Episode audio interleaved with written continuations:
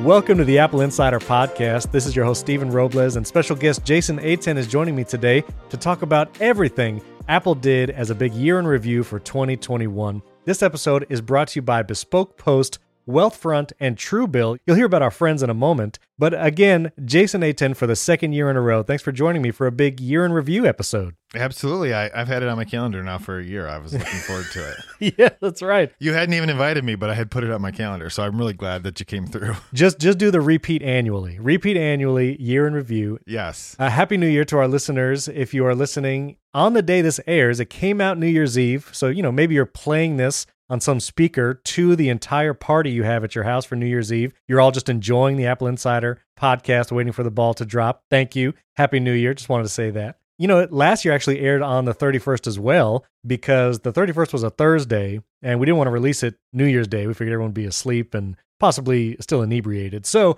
we released it 31st last year, and now it's the 31st this year. So, Jason, uh, Happy New Year to you too. Yeah, and you said all that stuff and about the party, and now I feel like I should have prepared.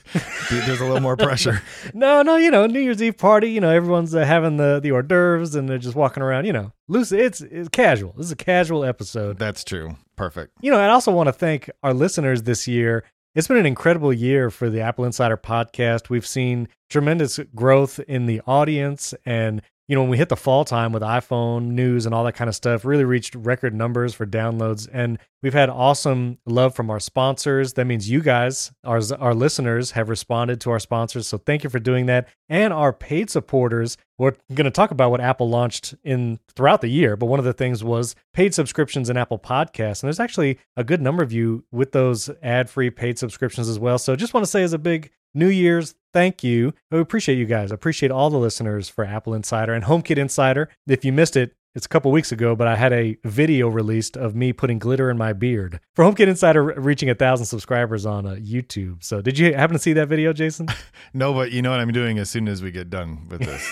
yes, that's your entertainment for the day. So, you know, I thought we could just walk through the year, everything that Apple did, kind of share our feelings and how they age. You know, that's always one of the curious things is I don't know about you, Jason. Whenever Apple has an event, I, I always tell myself, I'm not going to get super hyped about it. Uh, you know, I'm just going to be level headed. And then during the event, I'm like, oh my goodness, they're launching all this stuff. I love everything. But then, you know, looking back on what they announced, you know, it's a little easier to rate or, or kind of judge how they did in each event. Do you still get excited for those Apple events? I do. And I think there's obviously a level of anticipation. And I think that Apple does such a good job of telling a story yes. that even when they're announcing something, I think AirTags is a great example because honestly, it's a we, I know we'll get into all that, but it's a product that has very little actual purpose besides if you lose your keys. Sure. And yet once they talk about it, you're like, I have to have that. Yes. This is the best thing they've introduced since the last thing they've introduced. So And it's always exciting when Apple enters a new product category. And either on the services side or on hardware side, Apple did that a couple times this year. So we'll get into it. You know, I wanted to start with the tech drought of 2021. I think that was, you know, kind of a season uh, like you have hurricane season down here in Florida. It was tech drought season, January through April. Apple announced almost nothing. The only two things I could find, Jason, you can correct me if you remember anything else, but iOS 14.5 launched in that time period with the mask unlock feature which we thought might have been too late for the pandemic, but uh, bad spoiler alert. Maybe it's still going to be useful for some time going forward. but Mask Unlock, and then the other two pieces of news during that time was Apple killed two products, one being the iMac Pro and the other being the big HomePod. And that was kind of it. Yeah. And well, the other thing I think is worth mentioning about iOS 14.5, yes, the mask unlock was a big deal, but that was also when Apple rolled out the ask to track. Oh, that's right? right? That's right. And the privacy nutrition labels. So, I mean, it's funny because I, re- I remember writing about iOS 14.5 and I don't think I mentioned the mask unlock. However, I do use that every day. Yeah. It's it's a it's a huge feature. As I looked back on some of the things that I wrote during that time, a lot of it was around the app tracking transparencies in a lot of Facebook versus Apple. I think right. during that time Facebook had taken out an ad campaign explaining yes. like all the benefits of tracking for small businesses and the only other thing that I remember was that Apple and Target introduced a partnership uh, where they have like mini Apple stores now within targets. And I think they started with somewhere around 16. And this fall, they doubled that number. And the only reason it stuck out to me at the time is how it feels like you know they've kind of come full circle. The very first time I ever saw an Apple product in person was at a CompUSA store when Uh, I remember that those. used to be like the yeah they don't even think they exist anymore. But that was one of the only places you could go. Right. There were no Apple stores, right. and basically no one else sold them unless you bought stuff online. And now you you know obviously they've had Best Buy for quite a while, and Yeah. you're starting to see that. And so that was the only thing. and I think that might have been January or February that that was announced. But you're right. Other than that, and killing off things like you know the iMac Pro and the HomePod, Yeah. uh, there wasn't a lot that happened during that. That was it. And you know, we're going to talk about what we hope to see next year, but in light of the HomePod dying, you know, almost a year ago now, or at least, you know, nine, ten months ago, I have to say, I still hope, I still wish that Apple would release a higher end audio device, a speaker. And Mark Gurman has been, even in this past month in December, said that that home device, Apple might still be planning to release some kind of screen plus speaker device like the you know the Amazon Echo Show or like the Google Nest devices. So I, I don't know if I care to have a screen on it, but I do hope Apple gets back into the high quality audio, which they have in the past. You know, they had the iPod Hi-Fi, and then that died, and we had many years of no high quality audio device. And then we had the big HomePod and AirPods Max, and now we're in another like the HomePod Mini is it. You know, that's kind of the the high quality one. So I don't know. Are you hoping Apple releases something like that? Well, yeah, and I, it is an interesting sort of the home original HomePod. We have two of them. I love them. Yeah. like I love the sound we get from them. We use them in our living room, basically, obviously, like a lot of people do, as the speakers for an Apple TV. Yeah. and they're amazing. And fortunately, we didn't get them when they originally came out, so they haven't died yet. And I, I hear a lot of people talking about how they die, which is a big shame. Yeah. But I do hope that Apple replaces them with something Yeah. it, it's kind of strange because I think what it tells us is that as much as people think that they care about having really great audio, most people probably don't. Because, I mean, Apple makes a $6,000 monitor for basically what? A couple thousand people Yeah. in the world. Like, it's not a product that's designed at consumers. So they do make high end products, right? The Mac Pro is a great example of that. For sure. And I don't know anybody who has a Mac Pro that's not a podcaster, which is weird because that's definitely not what it's made for. But I, I think there's got to be some room. I think the question is just like the HomePod Mini is a very accessible product because. You know, I think Apple looked out and they're like, people are the amount of people who are buying Echoes dots compared to the number of people who are buying Sonos or whatever the competitor Right. is to a HomePod is like astronomically larger. Let's just do that. Yeah. But I do think that there's a for people who really want to be a part of that. And if it had better HomeKit, Right. you know, I know you you're the HomeKit guy. I don't know anything about HomeKit, but if it had better, like if, if it made it easier for me to do that, then I think it could be a win. Yeah, and, and my I have three of the large HomePods. I, w- I don't know why I didn't get four, so I could have two stereo pairs, but I have three.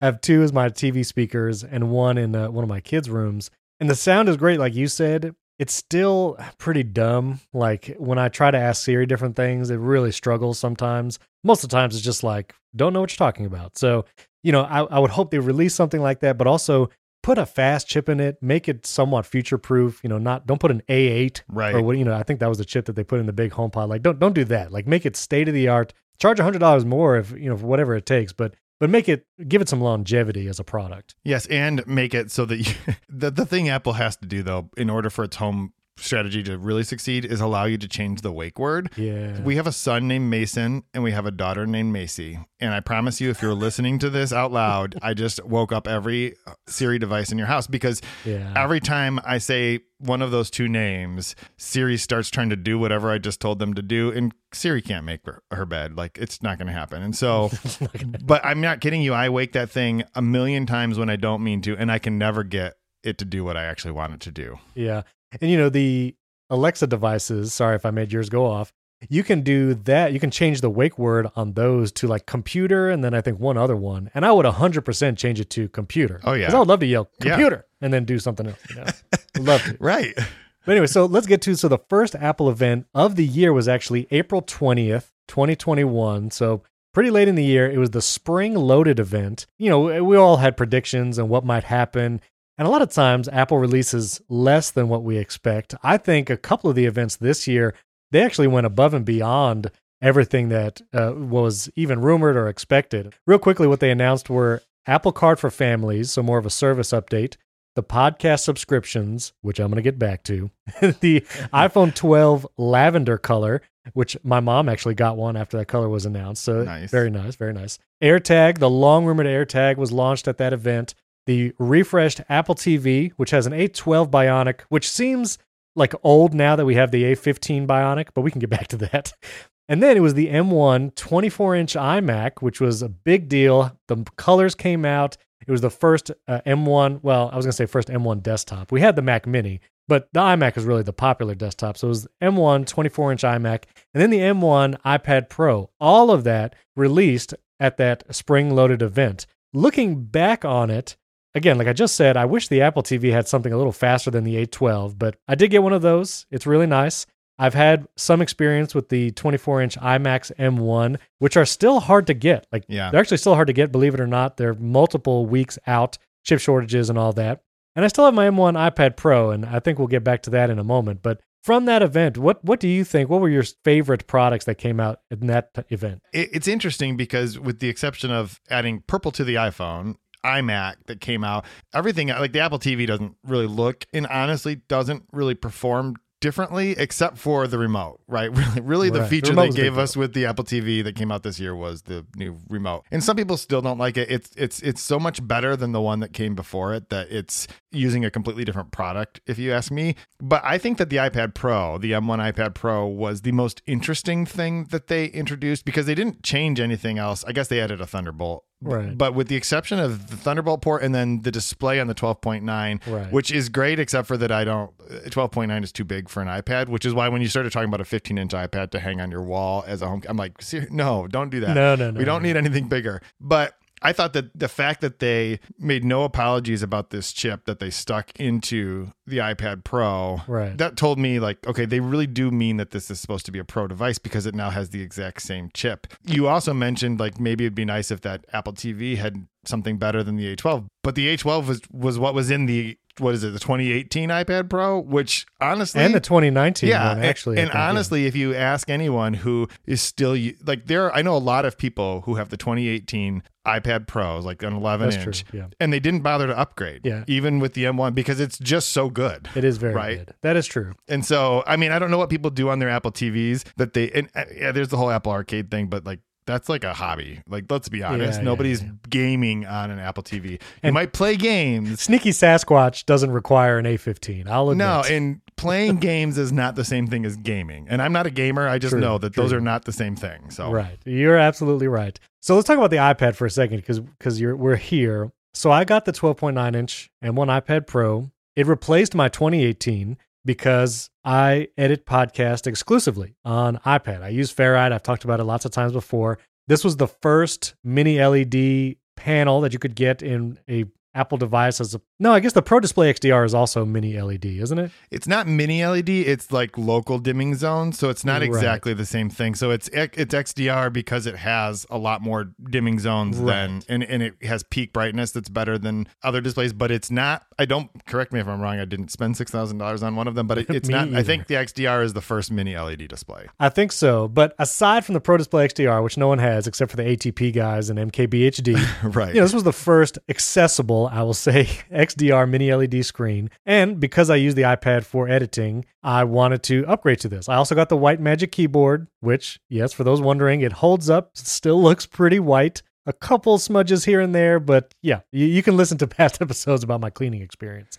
But I still really love it. I do feel like maybe the M1 for me, like for what I do, which is editing podcasts, not super necessary. And also, in light of the iPad mini that launched in the fall, that I also have, and I now edit the podcasts on the mini. Now, there is a noticeable difference when I use the iPad Pro to the iPad mini in relation to screen refresh. When I scroll around in Ferrite as I'm editing, editing a podcast, I notice the lower refresh rate, which is a little wonky. But when I compare the lightweight of the mini and then the 12.9 inch iPad Pro, I just prefer to hold something lighter for the two hours I spend editing these shows. So I actually been going to the mini more. And so the screen is not that much of- a bother. And then the chip, the A15 and the iPad mini really same performance, at least in my use case for editing podcasts, than the M1. And so while I still think the M1 is a great device, and if you could only get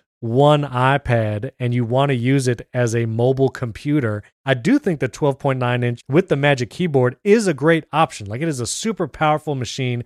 I really enjoy using it, but I'm struggling now at the end of the year to feel like where it really fits in light of the iPad mini and the new MacBook Pros. Yeah, and I, I do think that the 12.9 is a little fuzzier if you have a computer, right? Right. If you have a MacBook or a Air or a MacBook Pro or any desktop version of a Mac, the 12.9 is a fantastic computer, but it's a terrible iPad, if you ask me, because it's just too big and It it's is. too heavy. And by the time you stick that Magic Keyboard or any other, even the Smart Folio keyboard, which is obviously a lot more lightweight than the Magic um, Keyboard, Magic yeah. keyboard, it's still you're carrying around something that basically weighs more than a MacBook Air, and so it's not it's not as portable. And if you're going to stick a Smart Folio keyboard on it, it's not nearly as functional, right? You can't use it on your lap. You can't. You, it, you can barely use it on an airplane, you know, tray table type thing. Not that everyone is on airplanes anymore, but I I think that the iPad Mini is a great iPad. I love the size of the 11 inch uh, Yeah. iPad Pro, and like my mom bought an iPad Air, which we didn't even Same. mention is is an amazing iPad for anyone who doesn't care about things like Thunderbolt or whatever. Right. And that particular that form factor as an iPad is fantastic, and it has the benefit of being large enough that like I have a Magic Keyboard for my 11 inch, and I absolutely use it to write on. I don't do it as often as I used to, but it's it, it's the kind of the right size compromise whereas i do think that the 12.9 if you're going to sit there and edit a podcast for however long that takes you it's it's chunky i mean it's a beast you know, to put it in perspective, if our users don't have both, like I have a new MacBook Pro and then I have the 12.9 inch iPad Pro with Magic Keyboard. The iPad Pro with Magic Keyboard is noticeably heavier when you're trying to like put both of them in a bag. You know, it's just it's just heavier than a MacBook Pro and thicker, like the whole, Yep. you know, the whole body plus keyboard. And so it is more cumbersome to try and figure out where do I put this iPad Pro with Magic Keyboard as opposed to a MacBook Pro. And now because the MacBook Pros are so so good, it is really difficult. You know, I'm throughout the year I've tried to figure out, you know, what is my workflow? What is my computer? What is my iPad? Where do I do things?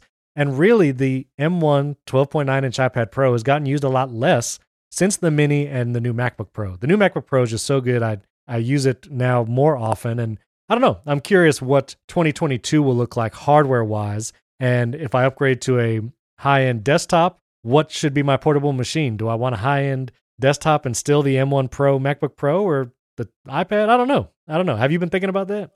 yeah well what i was just thinking about as you explained that is that probably most people can't relate to anything we just said know, because know, they are not trying to figure out at any given moment should i use my macbook pro should i use my 12.9 inch ipad pro should I i, know use that my sounds iPad terrible. I mini? just that sounds And terrible. I'm not now, picking Jason. on you, uh, but I do No, think no. it's an important. It's actually an interesting and important point. Is that this is a point that I made in a in a piece I wrote about the MacBook Pro. We can talk about it when we get to it. Is that sometimes you know you have this paralysis of choice, right? You have too many, and it's it's almost like find the thing that's the best. And I don't really want to have five devices, and I only use each one of them for one thing. I might have two devices, or I guess Yeah. real, realistically three. I have a I have a laptop, I have an iPad, and I have a phone, and and I do use them each for different things.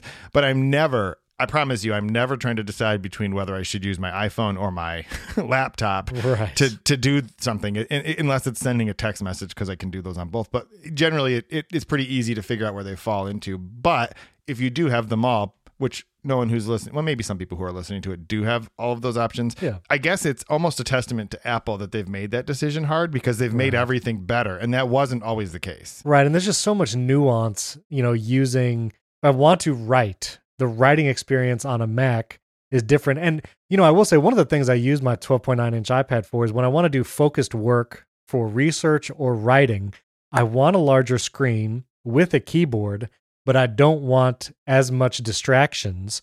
And the iPad Pro still offers that as an advantage. You know, you can put do not disturb in a focus mode on your MacBook Pro, but just, you know, the amount of windows, the menu bar, everything going on on a MacBook, all that you can do with the MacBook, it does introduce some like distraction level just on the nature of the device that you're on. And so I do find, again, you don't need an M1 with an XDR screen to provide that focus or, you know, that limited distraction, but I do enjoy the larger iPad screen for that kind of work with the Magic Keyboard, like just around the house. Yeah, I agree. It, the iPad and specifically iPad OS introduces just enough friction to the overall user experience in a good way in a good way. Yeah. that it does make it harder to do things that maybe you shouldn't be doing, like flipping through multiple tabs and all that kind of stuff, as opposed to on your Mac. It's sort of like if the Mac is the baseline and you can do everything and anything on it, sometimes you don't want to be doing everything. And sometimes the fact that you could be doing everything makes it harder to do whatever the thing is you're supposed to be doing. And in those cases, and that's one of the reasons I have a Magic Keyboard for my 11 inch, is in those cases, it is better to just sit down with the iPad and just crank something out in Ulysses or Bear or whatever writing app that you're using. I do want to mention briefly before we move on to WWDC, the AirTag. I got many of them. I put them on all my kids' stuff. I put them on my keys. I got even one of those weird silicone cases for the Apple TV remote. Which, another aside, my wish for the next generation of Apple TV remote is to put a U1 chip in there with a little speaker that I can ping from my HomePod so I can find it in the sofa and Qi charging on the Apple TV remote. That are my- That's my three big wishes for the Apple TV remote. I would settle just for the chirp. Chirp would be good, Honestly, even if they didn't put the location finding or the Qi charging, if they just made it so that you could make it chirp from That's your true. phone, Yeah. that would be amazing. That is true. I, that's true. The AirTag, though, it's been a mixed bag for me. I have found several times it was super useful, mostly because I put my keys down somewhere and I forgot exactly where I put them. Maybe I was at someone else's house or in the office. And making the AirTag ping that sound, like you just mentioned, would be the benefit for the remote. Making it ping that sound was actually the most helpful in finding it quickly. But there is also this trade off of a host of notifications now whenever I leave an object behind, whether it's in my car or sometimes even at home, or if one of my kids' devices with an AirTag on it, or my wife's keys, like you get all these new notifications about so and so's keys are following you, and you just left this device in the car. I'm like, I just ran into the gas station, like relax. And so there's there's been this trade off of I have to deal with all these new notifications, but I'm glad I can find my keys. And so I, I'm glad it's an option, I think, but I feel like Apple has some work to do there with AirTag. I, I agree, and I've only I've literally used the function of an AirTag one time. And it wasn't even because something was lost. It was actually my wife was volunteering in a concession stand at a Michigan State football game, and she left her phone at home. Okay. And she has an Apple Watch, but if it's not connected to a phone or to Wi Fi, that's useless. And I thought at some point late in the day, I wanted to know, like, is she on her way home yet? Like, hopefully she's, you know, still around. Yeah, yeah. And the AirTag that's on the set of keys that she was using is connected to my phone. I could tell if she was still in the stadium or if she had, Right. you know, if the car was moving. Like, that's literally the, and that's kind of creepy if it wasn't my wife, but you, Right. like, that's the only time I've ever used it. I have one on my suitcase, I have one in my backpack. We have them on two sets of keys, and I've never lost any of those things. So maybe it's just a peace of mind thing. But I actually find people look at my, like, my suitcase because I do travel a lot, and they're like, dude, you, you're one of those people who has an AirTag on your suitcase, aren't you? Like, I don't even check my bag. How am I going to lose it? I don't even check it. And I think maybe somebody would cr- break into my Hotel room. you know, hotel room and not steal my, but they could just take it off. It's Yeah, not, that- this thing is not like a vice gripper. You got to embed it. You got to be like 007 and like embed it in the lining of the suitcase, Jason. That's what you got to do. that's that's true. But see, I'm thinking it's like the sign that you put in front of your house that says you have an alarm system. You don't actually Right. have an alarm system. It's Beware supposed to scare people away. Right. It's that kind of thing. I'm thinking they'll see the Yeah. AirTag and just leave it alone, but that's probably not true. That's true. That's true. Well, the last thing I wanted to mention from this event, the podcast subscriptions, Apple announced it on April 20th. They quote unquote launched in like May and June. There were lots of issues initially with the launch. I have many a tweet thread about the struggles with the Apple Insider podcast and all that. And I will say they ironed them out for the most part throughout the year. Apple Podcasts as an app, I still don't find it to be great. I always tell people try Pocket Casts, Overcast, Castro, wh- any of those. Lately, the issue I've been running into is we did like the best of app roundups for iPhone, iPad, and Mac, and there's a hard text limit in the Apple Podcasts the episode description notes. So it just cuts off my notes after a certain amount of time. And no other podcast app does that. Even Spotify will show the full uh, episode notes in their app. So some bugginess there with the podcast app. But as far as subscriptions go, you know, there was this talk of is it going to really garner that many supporters if they can subscribe directly in Apple Podcasts as opposed to something like Patreon? You know, will it make that big of a difference? And now at the end of the year, I can confidently say that we have significantly more than 10x supporters more in the Apple Podcast subscriptions platform than the Patreon for Apple Insider. That ease of use, the ability for people to do a free trial to try out the ad free shows and see what they think has obviously made a difference for adoption. And so obviously that's been great and we're grateful for that. I just do wish that the system gets improved a little bit over time. For one, our supporters in Apple Podcasts, in order to get the ad free version of the show, me as the creator, I have to upload a separate file to the Apple Podcasts dashboard, and they still only accept WAV or FLAC files as an audio format. And so if you support this show paid to get the ad free, uninterrupted version, you're listening to that WAV file, which one is a huge file and kind of a pain to have to upload that every week. But also, WAV files don't support the same chapters and chapter art that MP3s do. And so I've had supporters, you know, message me, tweet at me like, hey, you talk about this podcast art, but I don't see it. And I'd be like, well, if you're a supporter who pays more for the show, unfortunately, you don't get that because I can't upload an MP3. So if Apple could change anything this year in the Apple Podcast subscriptions, just let us upload MP3s for supporters so they can get those chapter art. And then I also don't have to upload a 800 megabyte file uh, every week just for supporters. Well, and it's it's like, okay, thank you for paying us money. We'll take away the ads and all of the other benefits that you might Right. get from just listening to this podcast normally. Yeah. But you don't. But you'd think that if you're going to have to upload like a FLAC file or a WAV file, like at least make it spatial audio, Stephen. Come on, like do Oh, something for people. I don't even I don't know. know. I don't even know how to do that. I mean, I, don't know any. I'm recording a mono mic channel. Yeah. right, there's only two of us talking right now. The best you're going to get is he's over there and he's over there. Yeah, like yeah. it's not that exciting. Maybe but- I could talk. I could talk in the mic like this, and I could just kind of move my chair around, and maybe that'll create a spatial audio effect. I I'm pretty sure that the increase you saw in subscriptions would go down dramatically if we did that. Yeah, yeah, that is true. That's true. But it is interesting. I do think that the if the Venn diagram between podcast listeners and people who know what Patreon is probably don't overlap as much as a lot of podcasters think that they do. Right. And so it does make sense that the casual person who wants to support the show is like, I don't know what that thing is. I don't want to put my credit card in somewhere else. I'm just going to click this button that's right here. And it's interesting because lately I've been hearing about Spotify growth in podcast listenership. And our show is very unique because it is strictly an Apple based show Apple News, Apple hardware, all of that. And so our audience is 70% or more listeners in the Apple Podcast app. And that is not the same kind of audience breakdown for other shows that maybe span, you know, wider topics. And so Spotify growth is growing in other places, but it's just our audience specifically, they're just in the Apple Podcasts app. So, yeah, I think it's just an interesting metric, especially as we head into 2022. Is Spotify going to pull more people, even from our audience, and people start listening in Spotify, or what that's going to look like in the future? I think obviously Spotify just wants to be the place where you go to listen to audio stuff, but Right. but you're right. The ease of use for a casual person who just hears, "Hey, you should listen to this episode of such and such podcast. It's great." And they have a app on their phone that says podcasts. Right. They probably are already subscribed to Spotify, but the fact that they now have to go into Spotify and it's a different experience, I, it, it totally makes sense.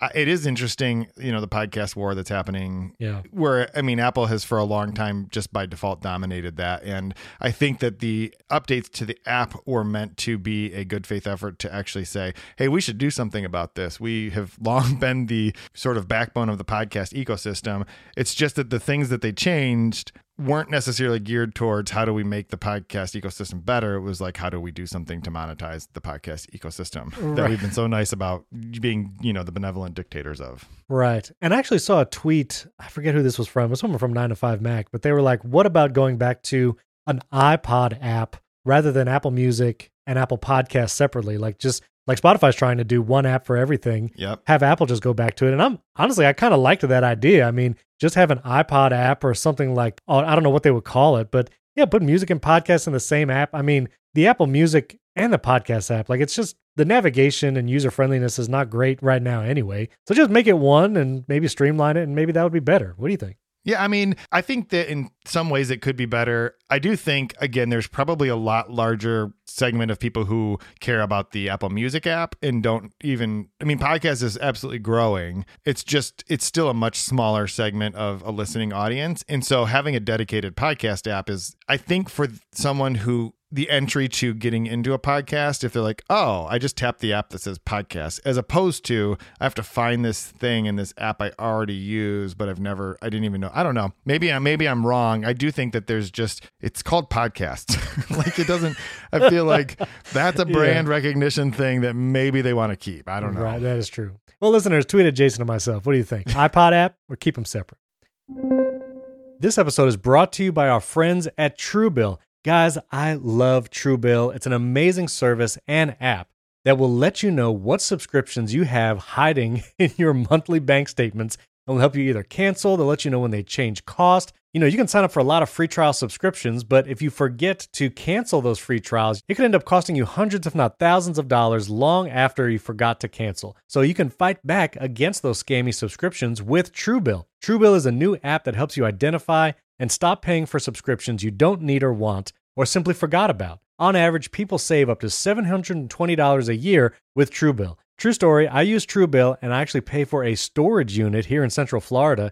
And Truebill actually notified me that the storage place started charging more for my monthly subscription before I ever got a notice from the storage company. Truebill figured it out first and let me know right away, and I was able to decide do I want to keep this or find another storage unit. Because companies make subscriptions hard to cancel, Truebill makes it incredibly simple. You can link your accounts, they use Plaid so it's secure and private, and Truebill will cancel your unwanted subscriptions in one tap. For real, like it's an amazing service. They will cancel those subscriptions for you. And your Truebill concierge is there when you need them to cancel unwanted subscriptions so you don't have to. Truebill has over 2 million users and helped them save over $100 million.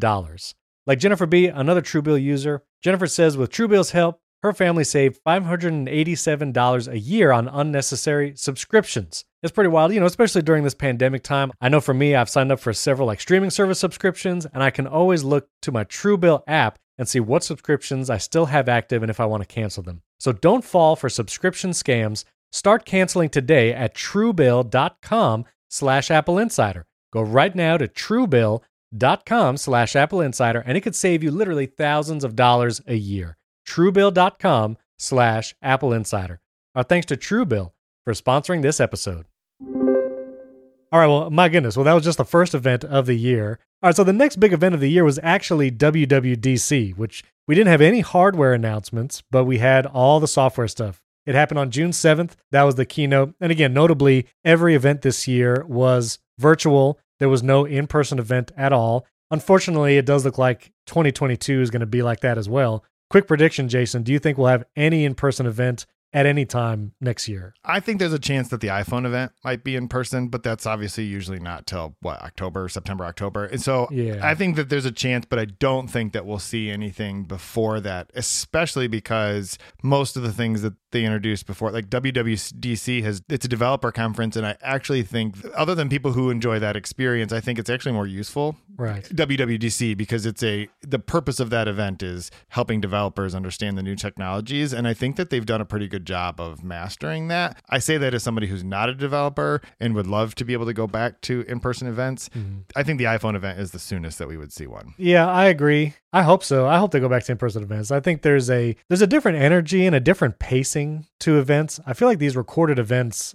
you know, obviously I'm trying to cover them live. I do recap episodes on the podcast after every event. So I'm kind of feverishly taking notes, but it seems like they compress everything so much. It's so fast paced and when you have a live event, you know, you have applause, you have some interaction. There's at least a few moments as one person's like walking on stage and walking off. And the, the recorded events, it just feels so almost hectic sometimes. Does it feel that way to you? It does. Although I will say that the recorded events, the one advantage for them, so I usually live tweet them. And yeah. honestly, the reason I do that is I can't both take notes and tweet. So I just tweet and then I use that as my notes later. right. I'm not kidding. Right. But part of that is screenshots, right? I can yes. record a lot of things that are happening quickly that if I was having to like take a picture of a stage and I'm going to miss a slide because there's a thing in your angle and all that kind of so that part of it is kind of nice as somebody who has to translate a thing I watched into words and pictures. Yeah. But I do agree that and that's why I think the iPhone event is a candidate for because it's clearly the event where the, the largest number of eyeballs are looking at Apple is the iPhone event. Because for a lot of people, like for you and I, this is a weird thing to acknowledge because we're both Mac people Right. and, and Apple people. But for most people, Apple is the company that makes the iPhone. Like that's just all it is. Right. They right. oh, and AirPods, right? Like that's what this company makes. And so that's the event I think that they would benefit from the additional buzz of having an actual in-person event. Right. Agreed. All right. So at WWDC, let me just run down real quick kind of the highlights. iOS was the first up. They had some FaceTime improvements. They announced SharePlay, which is finally really widely available now. Focus modes came in iOS 15. There's some map improvements. Live text, which I think was one of the biggest features this year. The controversial Safari redesign, which we'll come back to for sure Yes. the app privacy report, legacy contacts, and all that. iPad OS, I think, was the biggest sad trombone of WWDC. You know, trying to figure out what actually came to iPad OS. It was basically quick note and then widgets on the home screen. Like that was the the big features. And then the Safari redesign, which again we'll come back to. A macOS Monterey, again the Safari redesign. Shortcuts on the Mac was kind of the big deal. And then Universal Control, which we don't have yet. That's been delayed till 2022. Watch OS 8 was like portrait watch face, Tai Chi, and Pilates, basically. And then the home app got some improvements. And then there was also iCloud Plus, which added private relay, hide my email, custom email domains, which I have been using and I do like, and unlimited cameras and HomeKit. Like those were kind of the the big high level stuff. My my question to you is, Jason, have going back up to iOS, have you used SharePlay with anybody yet? No. No, I haven't used it once. Have you tried the screen sharing thing on like iPhone or anything? Uh, that once. I mean, that's technically separate from SharePlay, SharePlay, right? right. Yeah. So yes, one time, and it's really just a troubleshooting thing. And it was it was like share your. You, you know you can share your screen with me while we do this thing, Right. so I can see what it is you're messing up. Basically, that was what it was. yeah, tech support stuff. I, I've done it once and it worked well for that. But yeah, I've not tried SharePlay with anybody. I would like to, I think. You know, Disney Plus just added support in the last few weeks, which is, I feel like, probably one of the main apps that people would use SharePlay for to watch a Marvel movie or something. I don't know. We'll see. Uh, listeners, I'm curious if you've heard it.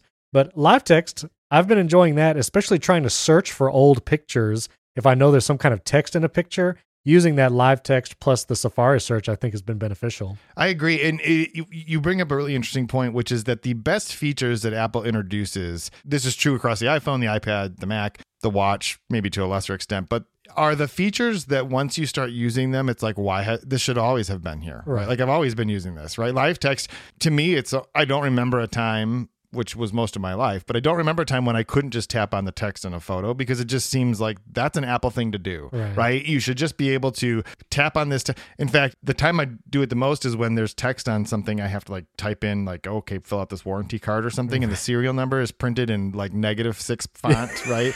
exactly. So I just take a picture of it and copy it because there's no way my eyes can possibly tell what those numbers are, especially because they use a font that makes no distinction between an eight, a zero, a D, an O.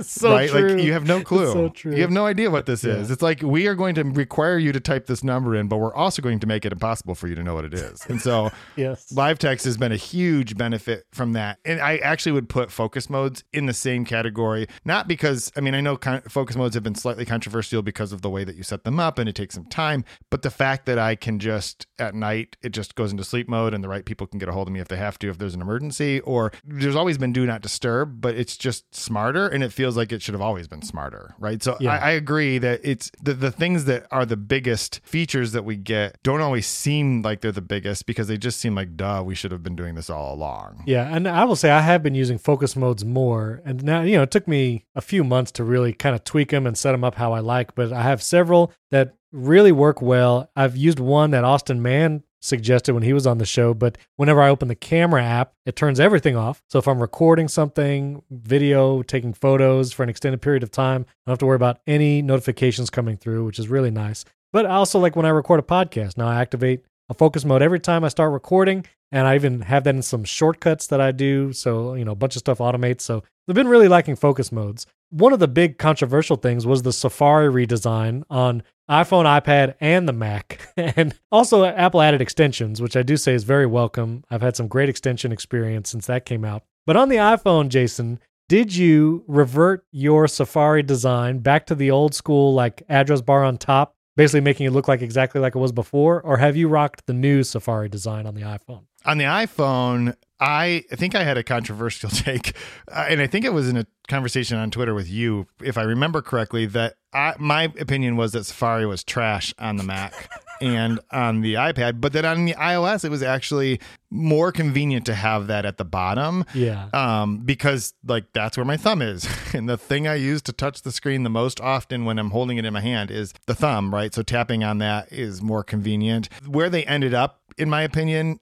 is probably where like it's what makes sense the Right. ta- the way you can navigate through tabs by you know it's right there at whatever you se- seven or five o'clock position on the phone Right. is most convenient and I like that you can just swipe through the tabs but that's not where it started right, Right. and so and, and when it started you didn't have a choice you couldn't go back Right. um so I, I liked it on Safari I felt like it was actually more useful it did require rethinking it and even when they had crammed like 19 things into one line and all of the functionality Yeah. I, I agree that that was a train wreck, but it was actually, I felt like they were leaning in the right direction. And at the time, I wrote a piece that was like Apple's doing something they've never done before, failing in public, right? In Safari, it was an, ex- I mean, they've released things that are not 100% baked before, but none of them are train wrecks, right? Right, We're not right. used to that from Apple. So on the iPhone, I actually believe that it was a better design. Um, from like the direction they were headed and where they ended up was better. When it first came out, it was a little bit obnoxious, but when it first came out, the only people who were using it in theory are Right. developers and people who just can't get enough of Beta something to be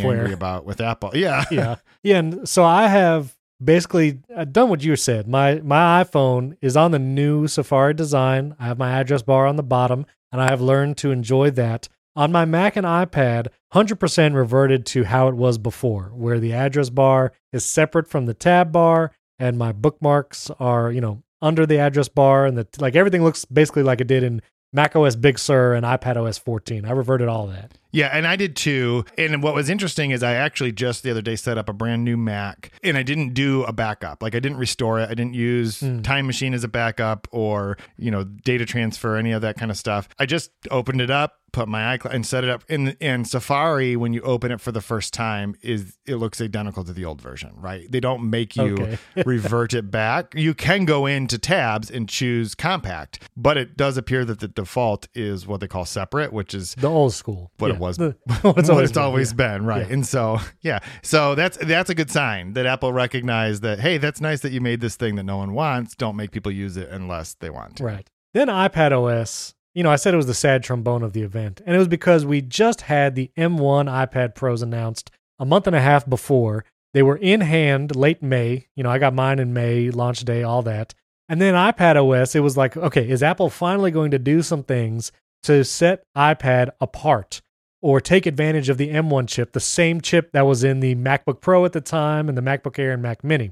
And I, I'm still disappointed and basically in, in like two things you know there was lots of talk about ipad os and should it have all this complication or whatever i just wish that one when you connected a display to an ipad that it was better that you could either do a separate display or at least if you mirrored display it took up a full screen you know like the the resolution would change the aspect ratio that external display support i wish was better but more the kind of back end and because i'm big into podcasting the audio where if I plug a USB microphone into my iPad Pro M1 today, two apps cannot both see that USB microphone at the same time. And that is a key thing that is needed to really make it a pro device where I can have split screen, which iPad can do, have Skype on one half of the screen, have Ferrite Recording Studio on the right, and let me talk to someone on Skype and record both using that USB microphone input, and you still can't do it.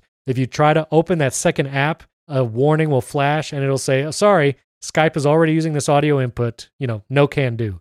And it's those kinds of things that I feel like, even if it's not a big WWDC announcement, Apple should still look to add some of those, not pro features, but just pro use cases that, you know, visually it adds no complication. It doesn't change anything about what you see on the iPad, but it allows you to use that Thunderbolt port, which they advertised as a main feature with the M1 iPad Pro, to a greater effect. I don't disagree with that. I thought where you were going is where most people were going, which is why don't they put Mac OS on the No, iPad? no, which no, no, I don't no. think they should, and I don't think that they ever will. I think we'll see the two get closer, but I don't. I just that it's not a Surface Pro, right? It's a different Right. thing. It's not meant to replace your Mac. It's meant to do some of the same things as your Mac, but you do them differently. But that aside, I agree that there are some around the edges type things. I I wonder if they just aren't high enough on the priority list Yeah. Because they are such edge cases. And the reason I say that is they would require overcoming what has always been sort of the paradigm of iOS, which really iPad OS is iOS with a couple of slightly different Letters in the title. well, eh, that's exactly true.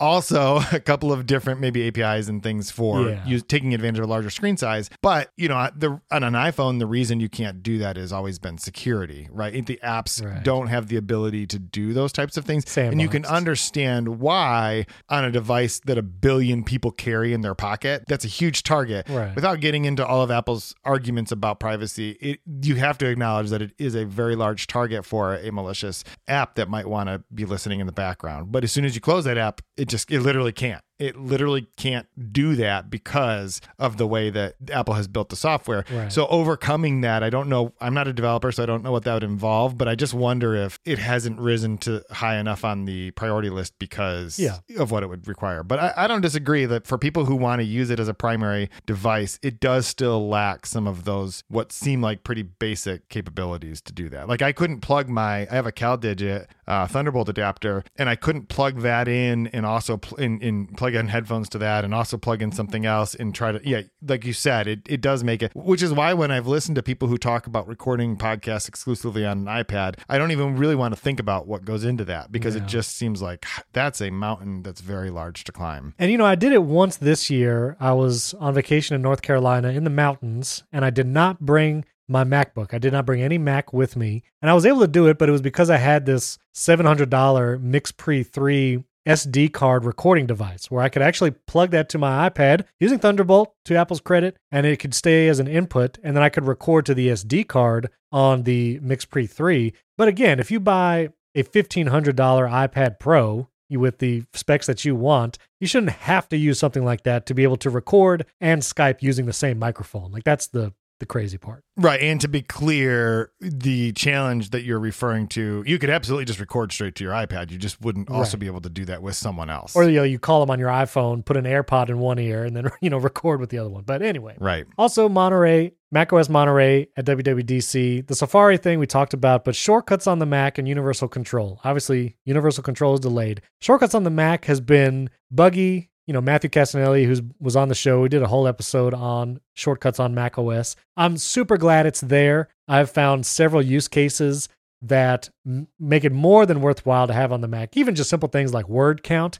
I created a short shortcut where I can select text, right click, go to the services menu and hit word count, and it'll just pop up the word count in any window across my Mac. I've set up some shortcuts for recording podcasts where I can click on my Stream Deck to launch a shortcut and it opens certain apps for recording, quits others, turns on my focus mode. And so it's been really good in some senses. Other things, it's kind of buggy, especially if you try to use the same shortcuts on your iPhone and iPad that you do on your Mac. Some things just don't carry over well. So I'm sure, again, this is the first iteration of shortcuts on macOS. I'm sure it will improve over time. I'm glad it's there for sure. It's good, but it just it just needs to get better next year. Yeah, and I don't know anything about shortcuts. I listened to the whole episode with uh, Matt Cassinelli, and I still don't know anything about it. It- Everything you guys are talking about sounded so cool. I just opened the shortcuts app on my Mac, and it just occurred to me that it must have synced the ones from Yeah. my iPhone. And I don't remember creating any of these, but I do have one in here that it will take anything you type into and talk like Yoda. Um, that's a useful one. Nice. I have, I do have one that apparently says unlock my hotel room door. So I don't know. what? I don't know where Will some random from. hotel room door unlock if you click I don't. this? I don't know. we should try this. There. Anyway, I, I I'm sure it'll throw up an error. yeah, Yeah. Uh, especially since it wasn't meant to be run on my Mac. But anyway, what I did use shortcuts for for a very limited time, I think I downloaded them from someone who had a library online onto my iPad, were create a new draft in whatever app that I was using at the time for writing something, and then it would also then add something to Trello, for example. So like those sequences of doing a couple things but that was only because someone gave them to me Right, along right. with unlocking my. Ho- so apparently, someone said, "Here, use this." And by the way, the next time you use your hotel room, I'm coming after Yeah. you because there's a. I don't know where that came from. And I think for most people, getting shortcuts from others who are making them is probably going to be the majority of way people interact with it, but it can still be useful. You know, I just tweeted a couple weeks ago, an Apple Insider re- put the article up, but like how to generate a QR code that lets people connect to your Wi Fi network, even password protected. You know, so if you own a small business or you just want people to be able to scan a QR code in your house to connect to your home Wi Fi, you can make that and use a shortcut to generate it all. And it's one tap, you put in your Wi-Fi password, and then it's done. You know, so you don't really have to know anything about what's built inside of it. So I think you know, for most people, it could be worthwhile for that. Again, we mentioned his name multiple times, but Matthew Cassinelli has a bunch you can just download for free, and you know, have fun. Try a couple things out. You might find something useful. Yeah, I think it's amazing. I think that it's great that Apple has brought the technology to the Mac, even though I don't know anything about it. I just there was a lot of things that happened this year. I had to choose to forget about something, and that was That the was one the that one. I already didn't know anything about, so it was easy. Yeah, yeah, Like, yeah. There you go. So during this time, this happened before WWDC and has continued till today, was the Epic Games versus Apple trial. The trial happened over the summer.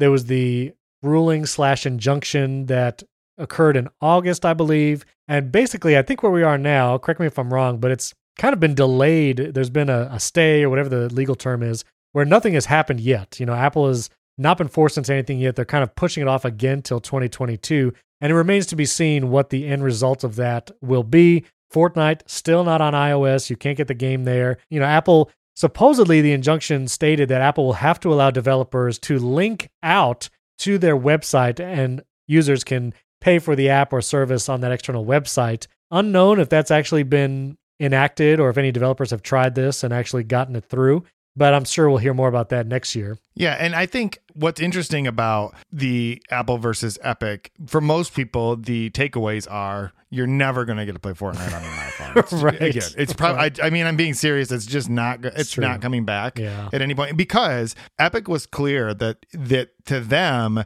the only acceptable outcome was both alternate payment methods and alternate app stores Right. because ultimately their goal is to be able to. Charge they want to be the middleman. They just want to stop paying apple a cut of that. But for apple yeah so the judge basically said in apple's favor in everything except for one area where basically she issued an injunction that forbid apple from including a specific clause in the developer guidelines. And apple appealed the injunction. They didn't actually appeal like the outcome of the case because they won the rest of the case. Right. E- Epic, on the other hand, I believe, is appealing the rest of the case, which makes sense. But the injunction was set to go into effect, I think, December 8th or 10th, Right. sometime earlier this month. And Apple appealed that. The judge, Yvonne Gonzalez Rogers, I think I said it right. YGR. I just remember Yes, that all the time. yes. And but I'm not allowed to write YGR when I write an article about it. I have to actually remember her name. So Right, right. maybe if I write her name the first time, I'm allowed to abbreviate it. I think that's the way it works the next yes, couple times. yes. I don't know. Anyway, but she said no, like you no, you're just stalling. You're not. I I don't. uh, You haven't given me any new information. You have to make this change. Apple appealed it to the Court of Appeals, which essentially issued a stay on the injunction until they decide the case Right. right? And so uh, what that just basically means is the change that she was going to require Apple to make, which essentially was remove the language that says that they can't include in links metadata button. There was a comma missing there, right? Right, the- the comma was a controversy. metadata buttons were. Yeah. But anyway, you, they couldn't include links in those things. Essentially, they just don't have to make that change yet. Right, Right. right. And most analysts think that probably Apple's going to win in the long run anyway, and we'll never have to make that change. And my position ha- has always been legally, it shouldn't matter. Apple should just make the change. Like, Yeah. this is such an insignificant part of their business. And I'm sure they're looking at it differently. But my point has always been you'll be, it'll be so much bigger of a win for you Right. to just do this on your own because you may win this case, but the outcome is the next level is lawmakers are coming for Right, you. exactly. That's already happening in this country and overseas. Right. Yeah, and that was the that was the Japan thing and the Korea thing that were basically like forcing I think alternative payment methods, right? Yeah. So, well, one of them was they just agreed to allow them to. I think the Japan thing was, well, I can't remember which is which, but Yeah. was like they can communicate with their customers, which Right. is such a no brainer thing. Yeah. And then the other one in South Korea was, yeah, about different payment methods. And Right. I think Apple like was trying to carve out a, and it was only for subscriptions. It's not like you could add a different in app payment service. It was just basically you could subscribe to Netflix and they could tell you they could subscribe to Netflix on Netflix.com. Right. And they wouldn't get booted or whatever. Anyway. Yeah. But yeah, but I mean, Apple's it's a big deal. But I mean, they flew Craig Federighi. I was there. I was in Portugal in Lisbon Right. at Web Summit Web Summit 2.0. Yeah. I was. I don't know. I've been to a couple places and I don't remember what they were. But I mean, I was in the room when he stood there and he he talked about how horrible our lives. I mean, you think COVID is bad? Wait till you see what happens if sideloading happens. Okay.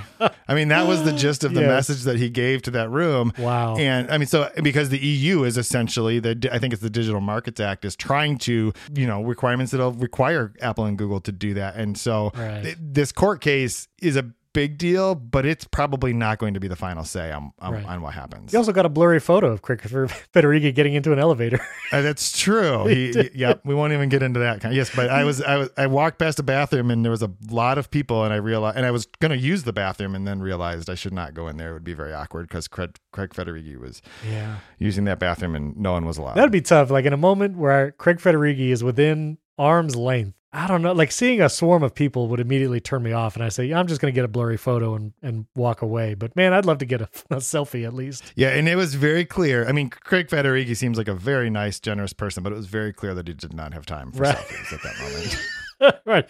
No selfies today. yes. All right. Well, over the summer after WWDC, there wasn't any hardware releases. Well, except for in July, the MagSafe battery pack was released, and this is has been another small controversial product. It's a ninety-nine dollar external battery pack for your iPhone, charges via Lightning, and you slap it on the back of your MagSafe iPhone, and it can charge your phone. And I got one of these. Did you get one of these, Jason? I use it all the time. Oh, okay, okay. Now you sound very bullish on it. Now wait, now wait a minute. Do you also have the Anker battery MagSafe battery pack? I, I don't. I can only justify one overpriced external battery. Well, and that's the argument. So I, I still have people asking me, you know, is the MagSafe battery pack worth it? I will say I've used it multiple times. I like it for how light and thin it is. And, you know, usually using an external battery pack is a cumbersome endeavor. If you're traveling, it's something you just have to deal with. When you travel, I'm sure the MagSafe battery pack would be worth it, but it's it charges slowly. It's a little meh. I, I also have the Anker one, which is half the price. It's $55, I think, on Amazon right now. And it does the same thing. It's a little chunkier, but it has a button that you can click and it shows the current battery charge on the battery pack without having to connect it to the iPhone, which is a very nice feature. It has USB C, which I also enjoy. You can actually use it as a battery pack on its own. You can connect the USB C port to something else and charge hardwired from the battery pack. And it's also MagSafe. And so I usually tell people if you're going to get one, the Anker is probably better. But if you want something that's nicer, the MagSafe battery pack is pretty nice. But you you seem to love this thing. So what do you like about it? Well, I mean, I like. Well, I don't have the other one, and so I like that it does all the things you said that it does, and I don't know anything about the other one. Yeah. But I do like that it's very low profile, Right. And it's very well integrated. I, you know, it doesn't have a button that I can tell what the battery level is, but like literally, it shows up in the battery widget, right? Yes, and as soon is as you connect it, it does the little satisfying clicky thing where Right. it shows up on your screen and tells you what you're. So that's nice. It does tell you what percentage it can get your iPhone to also. Yes. Which is nice. And the one recommendation I would say is if you want to charge your iPhone with the battery pack, where your phone is at 20% right now and you want it to be at 80%, you should put the MagSafe battery pack on, turn the screen off, and don't use your phone for a couple hours. Like that is a better experience because if you continue using your phone with the MagSafe battery pack, it will keep it at 20%. Maybe it'll get it up to 25%, but you won't get like a recharge. Like it'll just kind of keep your iPhone floating at whatever percentage it's on, which again, if you're traveling, that might be better, especially if you need to use your phone to get an Uber or Lyft or whatever. So it's useful for that, but you can't expect it to just charge your phone while you're using it. And then when you take it off, it's at 90% and you also used it the whole time. Like it doesn't do that. Right. Physics still means that you're depleting batteries. Right. It's just the way it works. The only like gripe I have about it is it does feel like Apple made this product simply because it invented MagSafe. What I mean by that is there is there is no functional reason why Apple can't just make a battery case. Right? They used to do that. Right. You I mean I have one in my drawer from a, an 11 Pro Right. and that that my wife now uses because she has my old 11 Pro, and it's great. It's like a case and a battery. It even had the benefit of the little shutter button, right? you could use it to take yes. pictures with it, which was amazing. And my my MagSafe battery pack does not have a shutter button. I've looked multiple times. There's no and buttons. I cannot use it to take pictures. no Yeah, buttons on it no buttons for indicators or otherwise. But I I- so I don't know why they didn't just make a battery case. I think the reason they didn't make a battery case is because they invented MagSafe, and it's like, well, the people who were in charge of recharging iPhones were like, well, duh, we should use the MagSafe thing that we Sure. that we invented. I think a battery case would still be better because you can cram more juice into it. But I use it when I really the times I use it the most are Sure. when I'm traveling, which I have done quite a bit of, and it's wonderful that I can get to somewhere and my my phone is not dead, and I don't have to like plug it into one of those portable packs, which I've I've done for years. Yeah. I have the I have a I have a couple from Mophie. I have like big ones from Mophie. I have little ones. I keep them in my backpack, and my backpack ends up weighing like eight pounds more just because I'm carrying all these extra battery type things. This is nice because it's low profile. I can stick it in a pic- my, my pocket. We went to a gymnastics meet for our younger daughter a week or two ago, and I wanted to shoot video. And when I shoot video with this, I shoot like 4K Yeah, yeah. because you might as well record the best quality of it and, and that drains your battery pretty quickly right and so you know you drive two hours to a meet you spend three hours in a meet you drive two hours home you better bring a charger for the car ride home or you're not going to be able to use apple maps to get home Right. but with this battery pack like i'll get back in the car and if my phone was like you said at 90% when i got out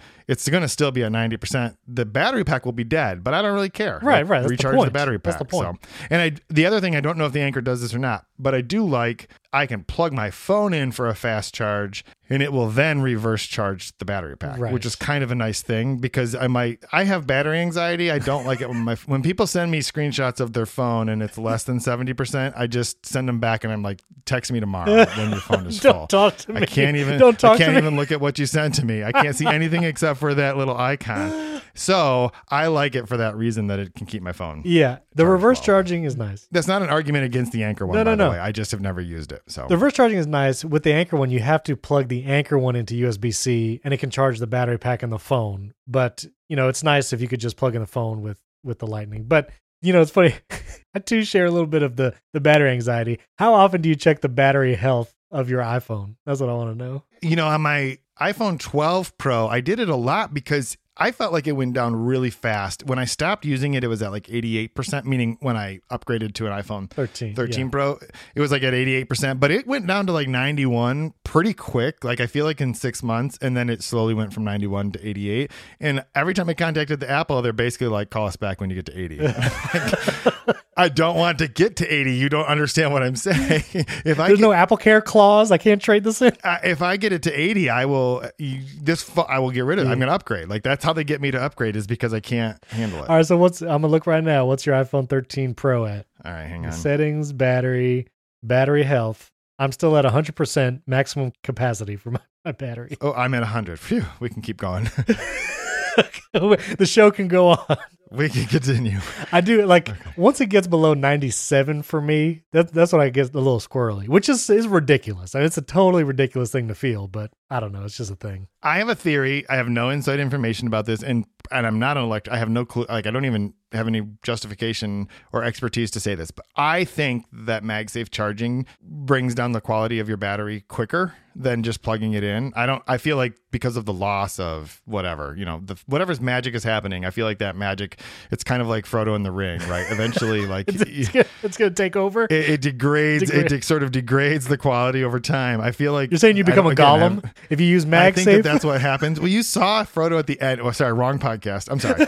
anyway, I do think that, but but I think that it's possible that somehow they may have compensated for that in the iPhone 13 because you know Yeah. the iPhone 12 was the first one that had MagSafe, and so it kind Right, of right. like it made sense in my brain that this is probably why. And after I got down to like 91, I did start charging it with a cord more. And again, this is all like n- this is not causational. This is totally like it just Yeah, yeah, happened, yeah, yeah. right? correlation here and it didn't go down as fast so i'm sticking i'm sticking with i'm sticking with gollum I I've only used MagSafe to charge since the beginning of the iPhone 12. Like I got that Belkin 3 in 1 charger and I've been rocking that ever since. So I, I feel okay about MagSafe. I did not feel good about Qi charging. Like I never wanted to just charge with a, you know, $15 Qi charger from Best Buy and charge my phone with that overnight. Like that always felt like something funky is going to happen. Yeah, the smoke detectors are going to go off in the middle. Yeah, yeah, and just battery health, especially like I don't know, the Qi charger is not going to know to like stop at hundred. But with MagSafe, there's enough smarts, I think,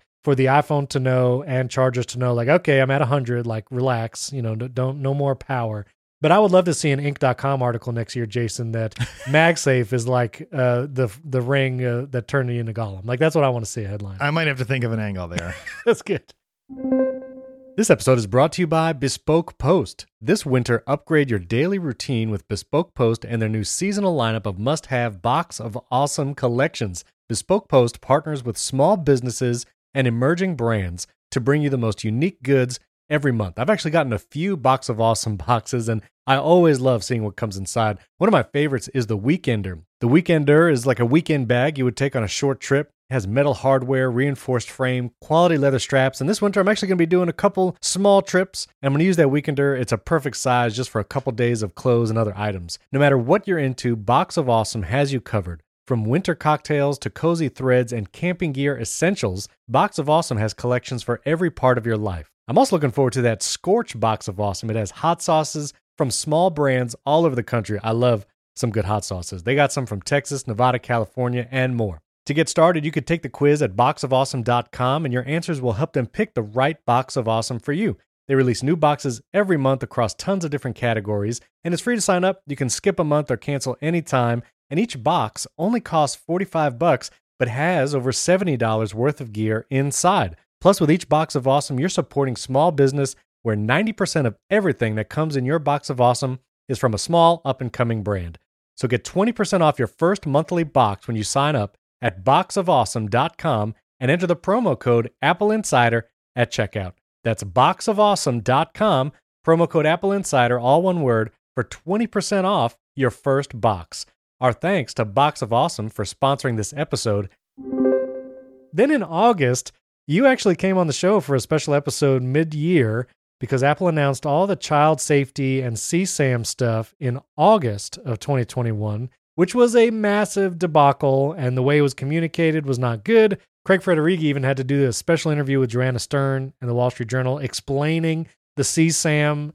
I, I say scanning because that's just what everybody calls it, and Apple tried as hard as they might to not have it say CSAM scanning in the vernacular of people, but it just happened. It was like Apple's going to scan your photos. It just, all the headlines, that's how it was understood. And so it was announced in August, delayed, delayed. And now, in hindsight, we know that in iOS 15.2, the child safety in messages launched and in Siri search, but the CSAM photo scanning has been delayed. All mentions have been removed from Apple's website. Supposedly, Apple is still going to bring it back at some point, they told The Verge. But even the safety and messages feature changed, where initially Apple announced that if sensitive photos were sent from a child iCloud account or received on a child iCloud account, parents could get a notification that something was sent or received. That part of the feature was removed. And so now only the child on their device will see the warning, blur out the image, and the child has the option to send or see or not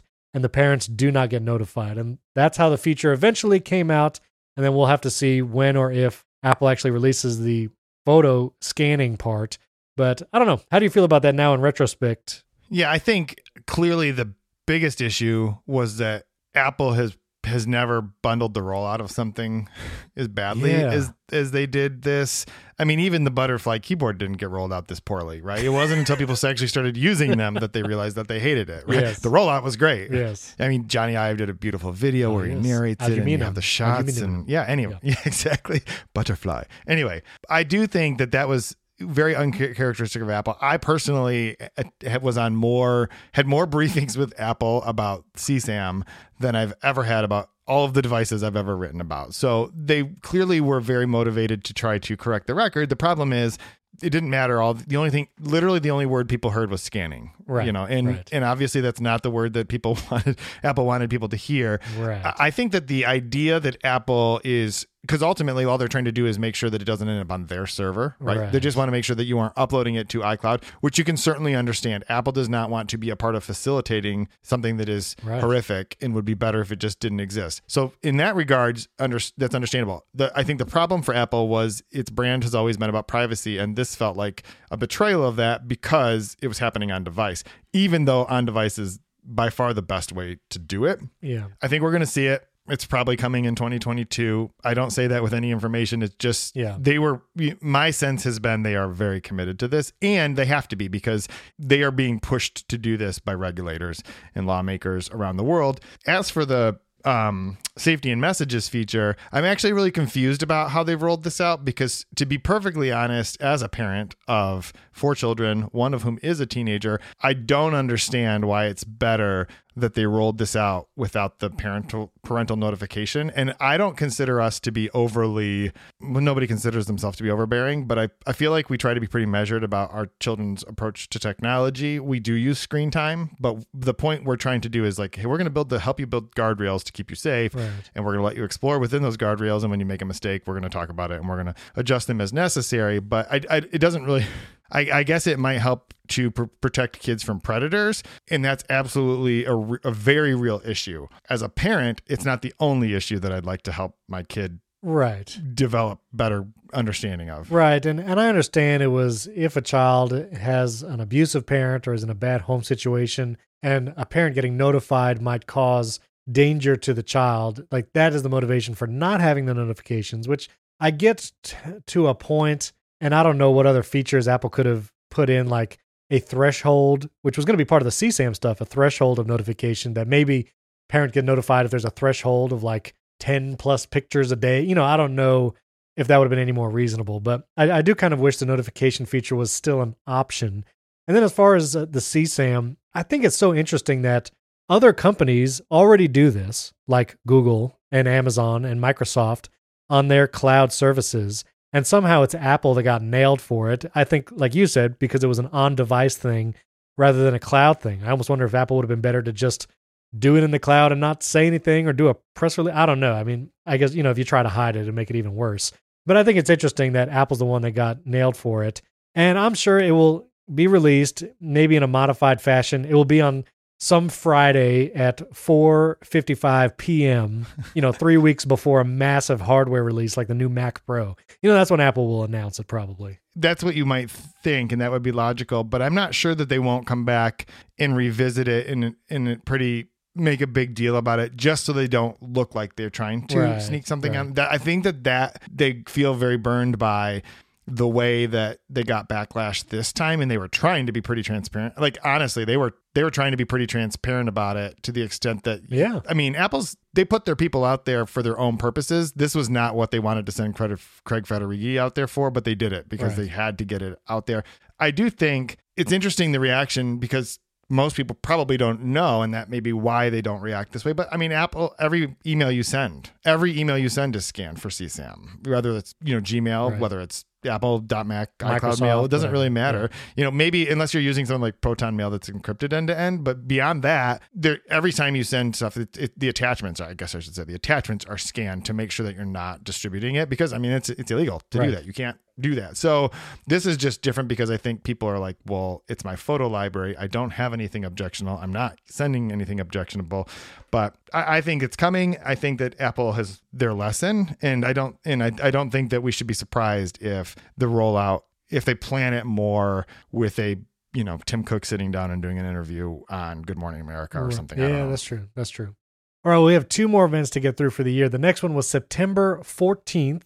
This was the California streaming event, the big iPhone, Apple Watch, and iPad. Again, Apple released a lot of hardware in one event. The base model iPad with A13 Bionic added True Tone, the ultra wide front camera, and center stage, and starting at 64 gigabytes. That was the base model iPad. The totally redesigned iPad mini, which we will for sure come back to. The Apple Watch Series 7, larger screen, 33% faster charging, and all that. Then, of course, the iPhone 13 and 13 Pro. What's amazing to me is you still cannot get a base model iPad or iPad mini anytime soon.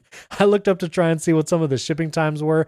And if you ordered the day they were announced, you could get it in like a few weeks. But now, like all of that base model iPad and even the iPad mini, very difficult to get now. You know, part of it is the chip shortage, but I do think this was a pretty good upgrade. It's the base model storage for the iPad, at least, you know, this is what you see in education. This is what you, you know, probably a lot of parents getting their kids just because it's the cheapest iPad.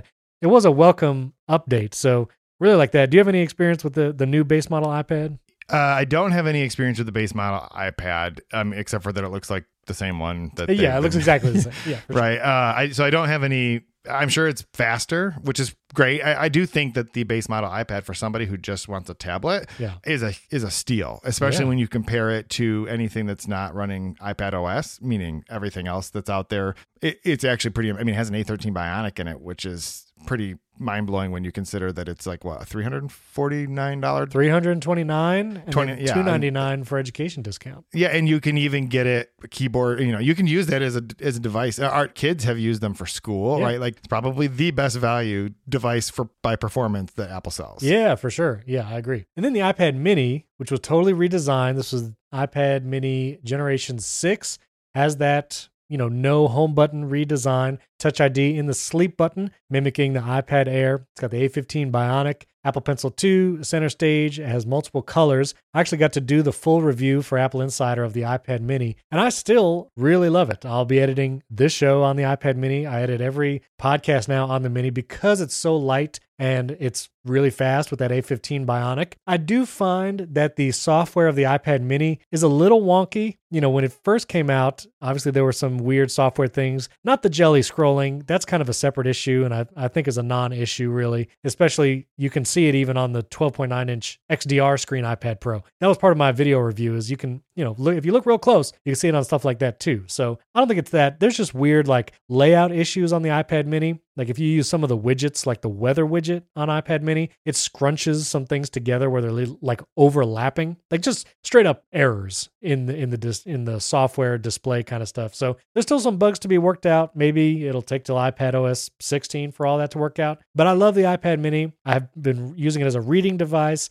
my podcast editing machine, and sometimes if I just want to reach for a device at night because I want to look something up over my iPhone and my larger iPad, the iPad mini is just such a nice size to hold for a few minutes, look at something, maybe watch a YouTube video. I I've really loved it. Do you have one of the new minis? I actually have one in a box waiting to go back. I had a review unit. Okay, I wrote a review of the iPad mini and I was extremely impressed. I don't know if I could have brought myself to the what 700 bucks to get one with the right amount of storage because by then you're it is expensive. You're pushing into Yes. iPad Air territory. The headline for my device or from my review was there's nothing mini about Apple's smallest iPad because it's I mean it's a great device. Yeah. And I I loved taking it to uh, you know, I we have four kids who are all do sports and I'm frequently sitting at soccer games for 45 minutes for warm-ups before the games. I mean it was perfect because I don't feel like I'm sitting there with an iPad. Like nobody wants to sit there with your 12.9 inch iPad at a soccer game. You look kind of weird, Yeah, right? yeah. But uh, an iPad mini is barely bigger than an iPhone Yeah, exactly. Pro Max, right? It's it's it's perfect. I, like you, I would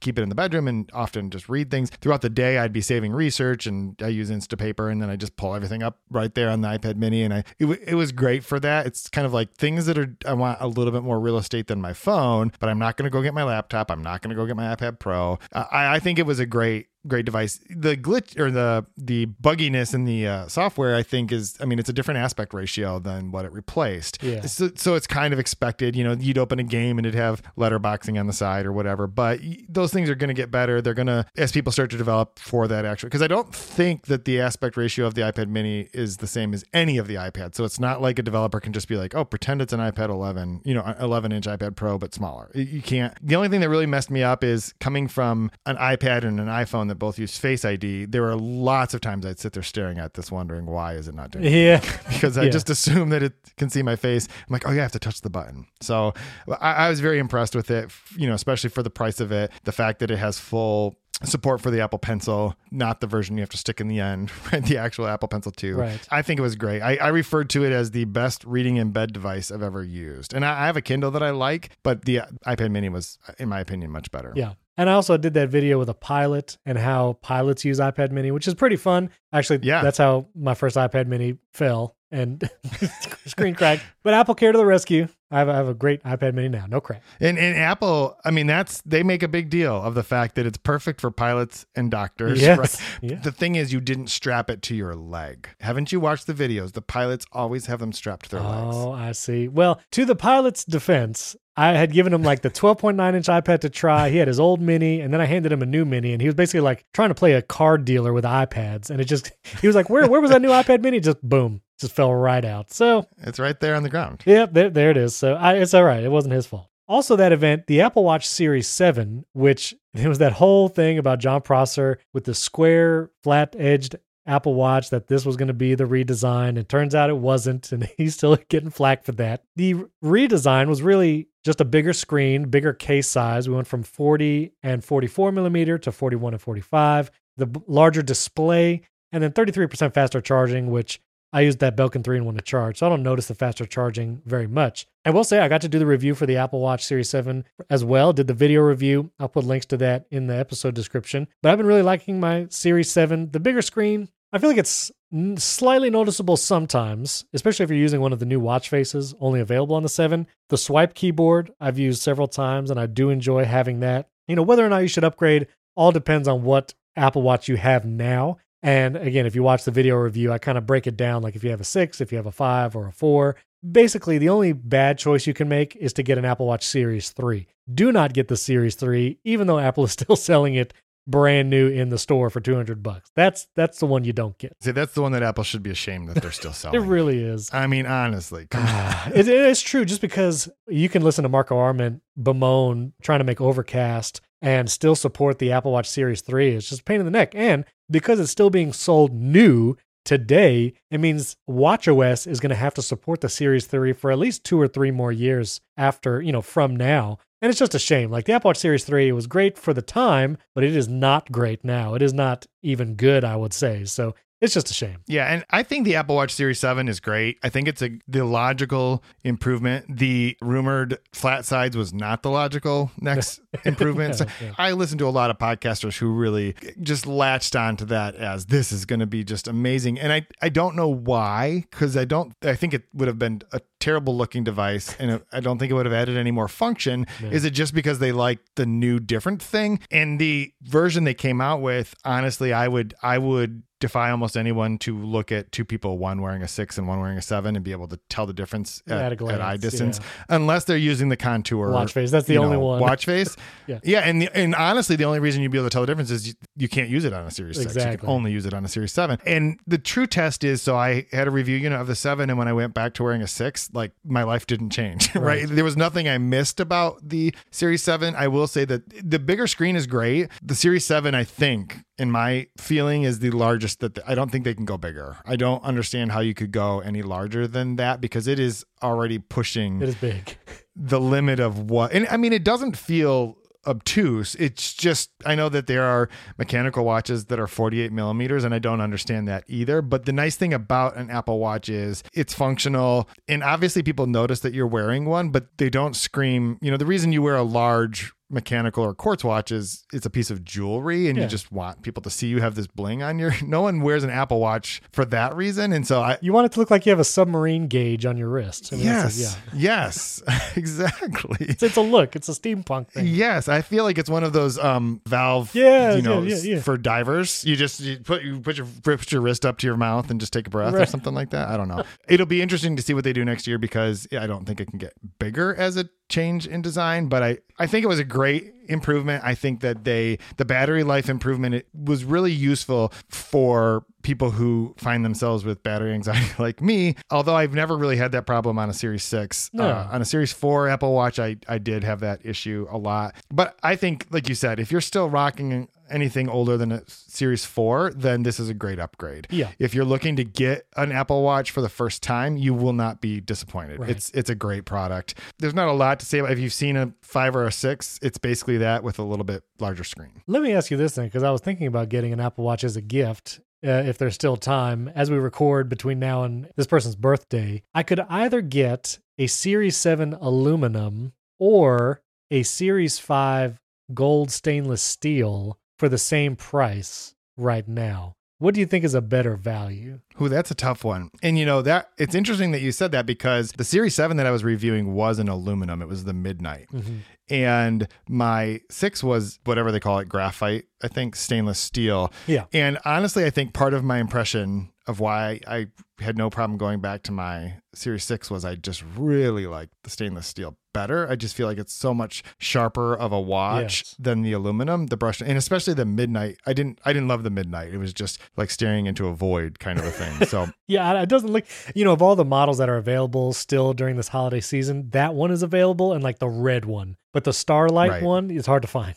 Yeah, I don't know that I, from personal taste perspective, I would have a hard time going for the aluminum Series Seven. But if you if you're going to choose all other things being equal between the two, if they're you know price is the same and stuff, I feel like the Series Seven is going to have a longer tail life, right? It's gonna it's gonna although the Series Three is still around, so who knows? That five might be, but you know, Yeah. but I do think that it. I don't think anyone would be disappointed by it, and if they're if it's not somebody who cares as much, you know, if I'd never had a stainless steel, maybe I wouldn't care, right? I don't know. That's true. That's true. And then, ironically, we might talk the least about this, but the iPhone 13 and 13 Pro was the same event. Great upgrade. I feel like most was camera wise. You have the cinematic mode for video, there's the uh, sensor shift, optical image stabilization, even on the 13. You have macro mode on the 13 Pro, and then ProMotion as well. Quick anecdote I upgraded my wife. She went from an 11 Wait, hold on. You upgraded your wife or her phone? I'm sorry, Give me trouble. I upgraded my wife's iPhone. She had an iPhone. Because these are two totally very different podcasts. different. I'm No, no, no, this is not a dystopian future. No, I updated her iPhone. She was on an iPhone 11, and I updated her to a 13. I- Why do I keep saying it like that? Now, now I just think it's so weird. I updated her iPhone to the iPhone 13, and she she really likes it. You know, she actually says she likes the square edges as opposed to the round. She, you know, going from an 11 to a 13. I did get her the Apple silicone case, and it was the first case she's like nicked a piece off. She like dropped it, and like there's a corner of the silicone broke off. And I don't know why. Like I'd always gotten her like Spigen cases before, and they never did that. But anyway, she likes it. She and a friend were actually uh, somewhere taking pictures. The friend still had an 11. My wife had a 13, and this friend who's not super techie but technologically savvy, she was like, "Why do your pictures look so much better than mine?" And it was interesting to hear just kind of like a regular person experience seeing the difference in the iPhone 13 camera, even opposed to just the two year old iPhone 11. And I've noticed it too. I mean, pictures do look great on the iPhone 13. I've taken some low light images, you know, using the night mode on it, and they come out very good. I have not used cinematic mode as much. You know, I used it a couple times and it was kind of fun, but I just, i rather just get a nice 4K video, which cinematic mode is still only 1080. I'd rather just get a good 4K video than a weird blur effect. So that's been my experience, but I've been really liking the camera. Nice to have promotion. You know, all good there. What's been your experience? Yeah, I mean, I think the iPhone 13 again is sort of the logical upgrade. One of the things Apple did this year on, uh, and this is sort of a thread that pulls through all of the devices, especially the big one that we haven't gotten to, is they basically gave people what they wanted, Right. right? Promotion. Honestly, I don't know if I just can't see it. I, I don't care. It doesn't make a difference to me. Pro, I mean, I don't look at my phone now and I'm like, ooh, that's buttery. Like that's Right, just right, not a word I would use. And and I, and I mean, scrolling through Twitter is still a wasteland, right? Whether it looks good or not, it's still Twitter. I mean, except for my tweets, Jason. I mean, come on. You know, Well, this is this is true, but I mean, it's hard to find them sometime in in all of Yeah, I the know, I know. noise. But then the promotion doesn't help me with That's that. true, So, that's true. but I do think that that's great in the sense that Apple seems to be a lot more responsive to what what people have said that they want. Whether it makes a difference in the long run, I don't know.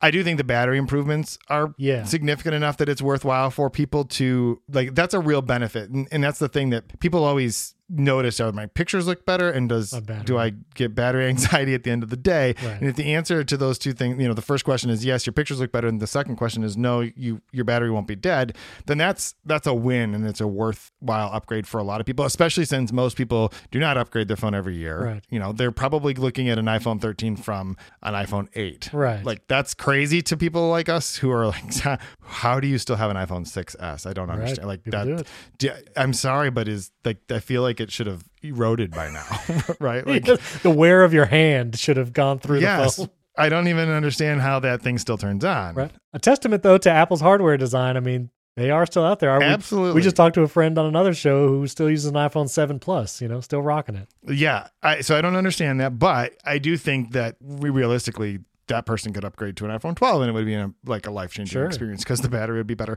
Any phone that's that old, the bat, I'm surprised the battery Right. lasts long enough to turn it on. I know, right? I It's like, do you have to jump start your iPhone every time you want to make a phone call? Connect it to your car, start the car. Right. That said, I think the camera improvements are pretty significant. The macro capability is, I use it a lot. I love that feature. Yeah, is I. I I do like that the telephoto lens went from 2x to 3x, although I don't think that the telephoto quality of images necessarily got Nope. better, but you can you can make your bad photos like Closer. more close closer.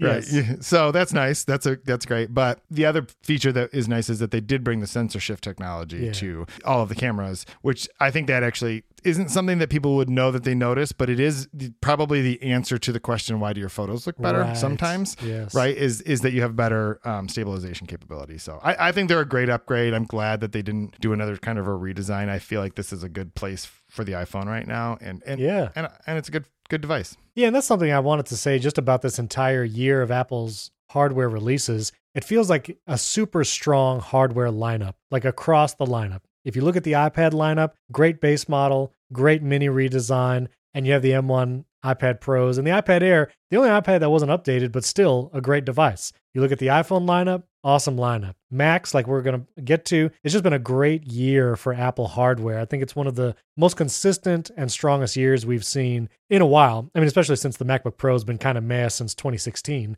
Like we're talking in the last five years. This, is, I think, one of the strongest years. My question to you is the 13 mini was available this year. A lot of the rumors saying the mini will not exist in future generations. What do you think? Is this the last year for the iPhone mini? my thought on that is i think it's true that the iphone mini will not be a product that apple sells in the future but i think that the device you can buy today as an iphone mini will be the iphone se Right. maybe not next year but the, the year after that and what does that really mean i mean it probably just means that it won't have the iphone 16 processor in it right, Right. like whatever that device has but i do i think that that form factor will likely stick around. It's just you know when when rumors come out about things like that what it's a game of telephone Yeah. right? And someone from the inside who has some kind of information tells someone else on the outside. And if the rumor was simply the iphone mini is not selling very well and so it's being discontinued does that mean the product or does that mean the brand Right. or the name of the product and so i think that I, I think that we'll see a device that's all screen or whatever apple likes you know, edge to edge screen Yeah. with a notch Right. that uh that it continues to exist i think it'll just be the iphone se version 3 I agree. I feel like that makes the most sense. Screen size wise, an iPhone mini will match the current SE with home button screen size. And uh, like uh, some listener tweeted at me, I think, but you can do the side Touch ID button like we have in the iPad mini and the iPad Air. You know, if for some reason that saves on cost, do an iPhone SE with a notch, or maybe even, uh, I would know they would still need a notch for a front facing camera. But if they did a Touch ID button on the side, maybe they could decrease the notch size and just do the front facing camera. I don't know. That'd be interesting. Yeah, I don't think they can get rid of the notch No, no. because they just added it to the Mac. But I think that Right. for branding purposes, like that's how you recognize that it's an iPhone. Yeah. You did bring up an interesting point. I do think that you're probably right that if they can force it into that form factor size, that they probably would include Touch ID.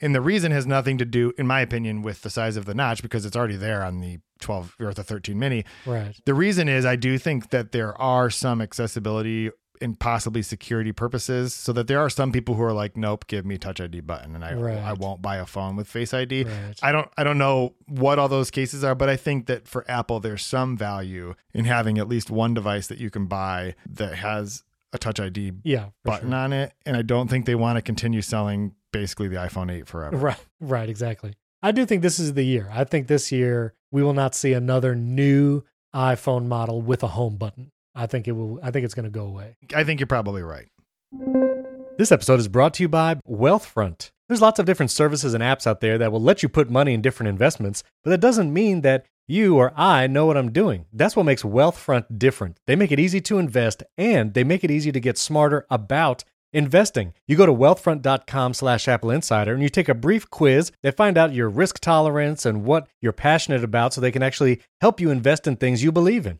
And Wealthfront will build you a diversified portfolio of low cost index funds in minutes.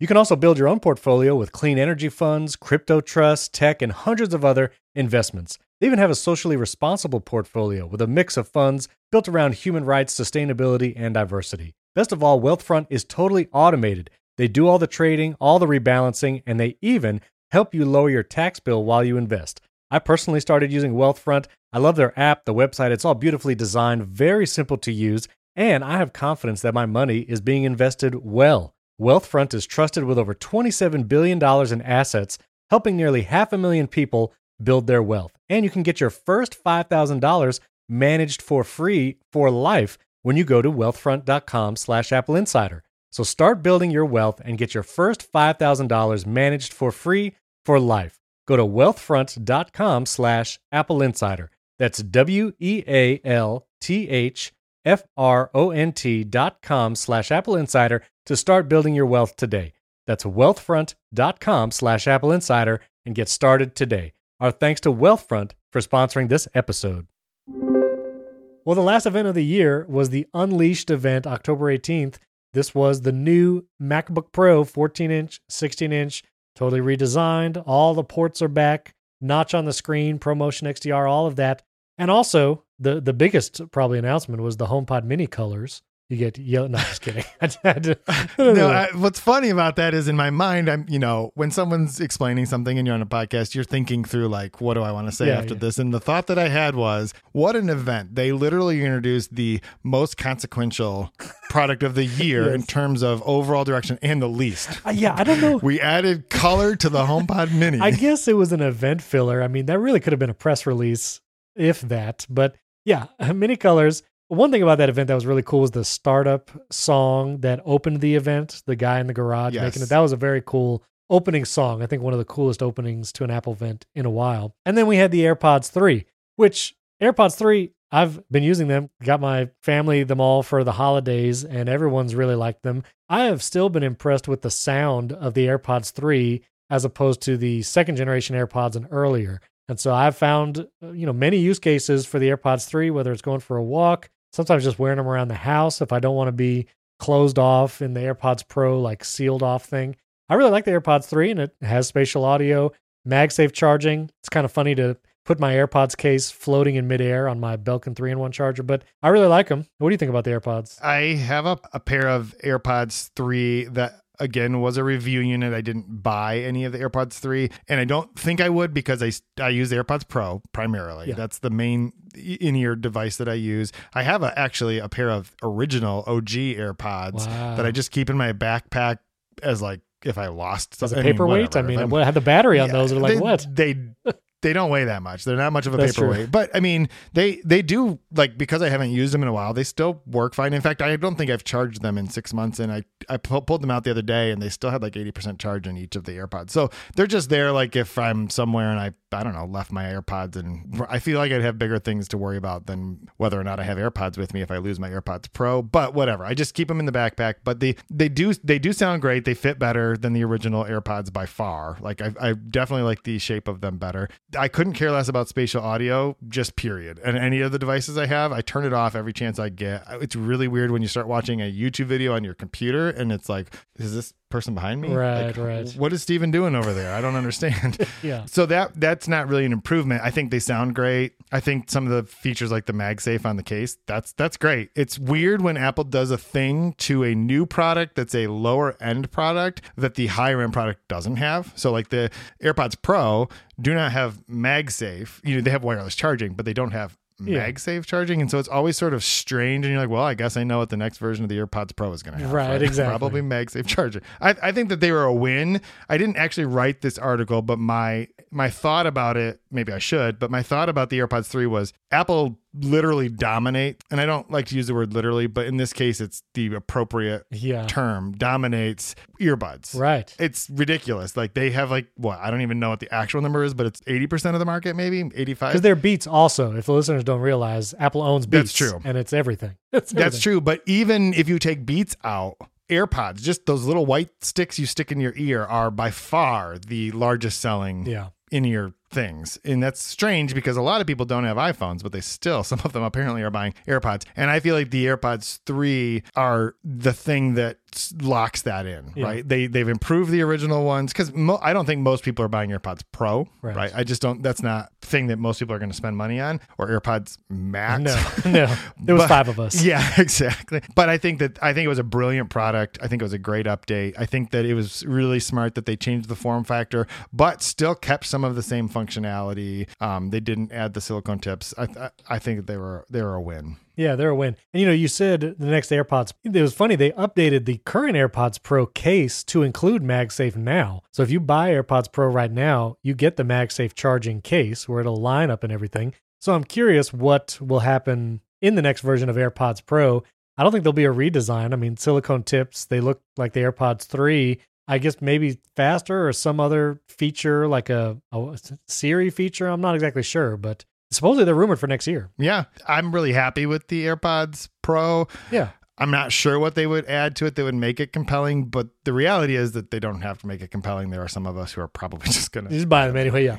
And then the last thing, of course, the Unleashed event was featuring the M1 Pro and M1 Max Apple Silicon chips going into the completely redesigned 14 and 16 inch MacBook Pro.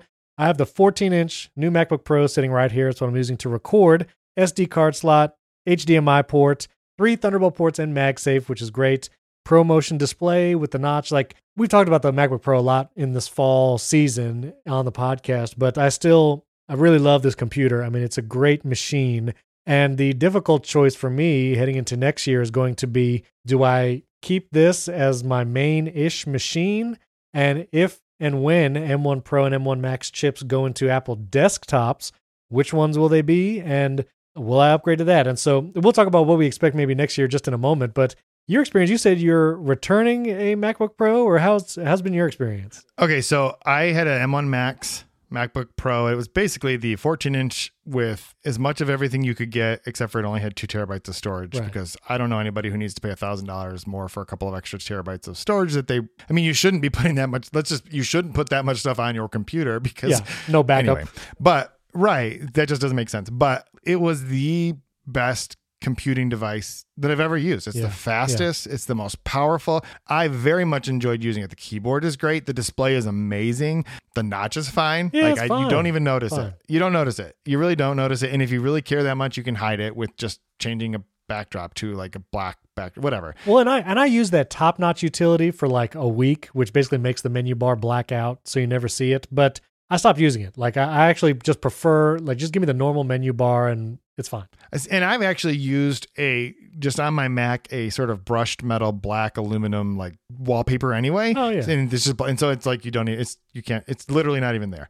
I mean it is there but you Yeah, can't see it. So but I th- and I so I think it's an amazing laptop. I don't think it's quite as superfluous as the Pro Display XDR, right? Right. Which is literally a niche product and I've used literally more times in this podcast than I try to use in my entire life. But anyway, take them all out in post. yeah, That's find and replace. anyway, you're going to have to use the yeah, yeah, this. you can't do that Um, in uh, Fairlight, but yeah, but I, I think that there's a place for this laptop. I think that if you are doing high end photography, videography, Yeah. anything that requires a lot of GPU power, especially, this is an amazing computer because you're only option really was an iMac Pro or an or a Mac Pro. And you now, I mean, this is these laptops are more powerful than just about anything you can buy from anybody without spending thousands of dollars and having like extra water cooled GPU. Right, right, right, I don't right. even understand it.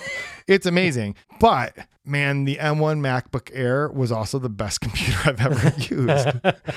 And it's so so tough to justify. I, I could get three of the MacBook Air that I have for the price of that MacBook Pro. Right. and the performance is still great. It's not just that it's great. It's so, and it's interesting to talk about performance. The speed and its capability of doing things is on par, at least for what I mean. I'm I'm a columnist. I type words for a living. This is what my children remind me of all the time. Dad, your job isn't hard. You just type words for a living.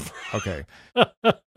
Yep. Yeah, Anyway, thanks, so kids. there's that. Appreciate it. But but Enjoy those new AirPods. yeah, exactly. So Christmas is canceled, right? You are you are on the naughty list along with buddies. Yeah, dad. yeah, yeah. Thank you. I could do my job on my iPhone or my iPad Pro or any of those devices have more than enough computing power. So it just to me, I think Apple did the exact right thing. And I'm not arguing that they shouldn't have made it as powerful as they did because whatever they make today is only going to get better in the future. So we would want them to do like shoot for the moon Yeah. because eventually you're going to get beyond that even better. So I think it's amazing. I just also happen to think that the MacBook Air is so good. It is, yeah. The only limitation that I find in the MacBook Air is that you can only have 16 gigs of memory. Right. Right. That's the main limitation that I found. It's not the speed. And the trade off for that, though, is I, I wrote about this. I wrote a piece basically saying I used the MacBook Pro for two months and it was amazing, but I'm getting rid of it. I took my MacBook Air to Denmark. I went on a trip for two days in September.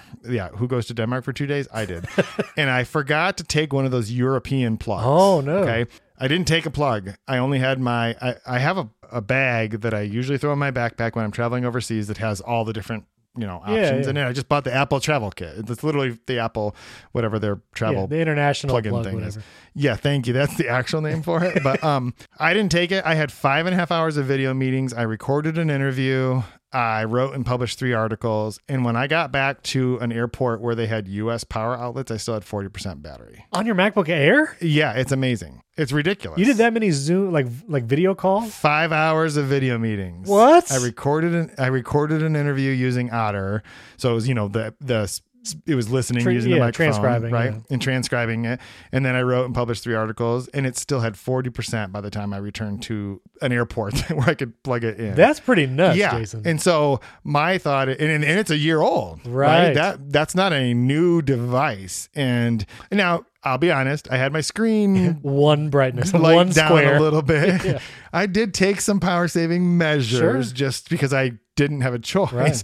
But Um, still. but the point is, I'm like, well, what else do I need beyond that? That is that for someone who literally types words for a living, I don't need anything else. So anyway, I think it's a great, great device, and I'm really excited to see what they're going to do with it. I love the ports. I think it's fantastic that they put an SD card reader back on it. Yeah. I think that there are people that this is exactly what they've been looking for. And I think there are people who think that it's what they're looking for and they're going to be super happy with it. Right. I, personally, for my own use, it just didn't quite make the cut. Now, full disclosure, after publishing that article and getting rid of that one, I was encouraged to try the lower spec version, which doesn't have 32 GPU cores. Right. It's the M1, it's M1 the Pro. MacBook Pro with the M1 Pro. Yep. Yeah. And this one has 32 gigs of RAM and a one terabyte hard drive. So we'll see. That's great. I'm happy to give it a fair shot. I, you know, maybe the first one just overshot and it had capabilities that just weren't necessary. So It's interesting you say that because I have that model. I have the 14 inch, basically base model, but with one terabyte of storage. Yeah, I actually have the 16 gigabytes of RAM. And I basically did it because I wanted to save whatever funds to get a high end desktop next year.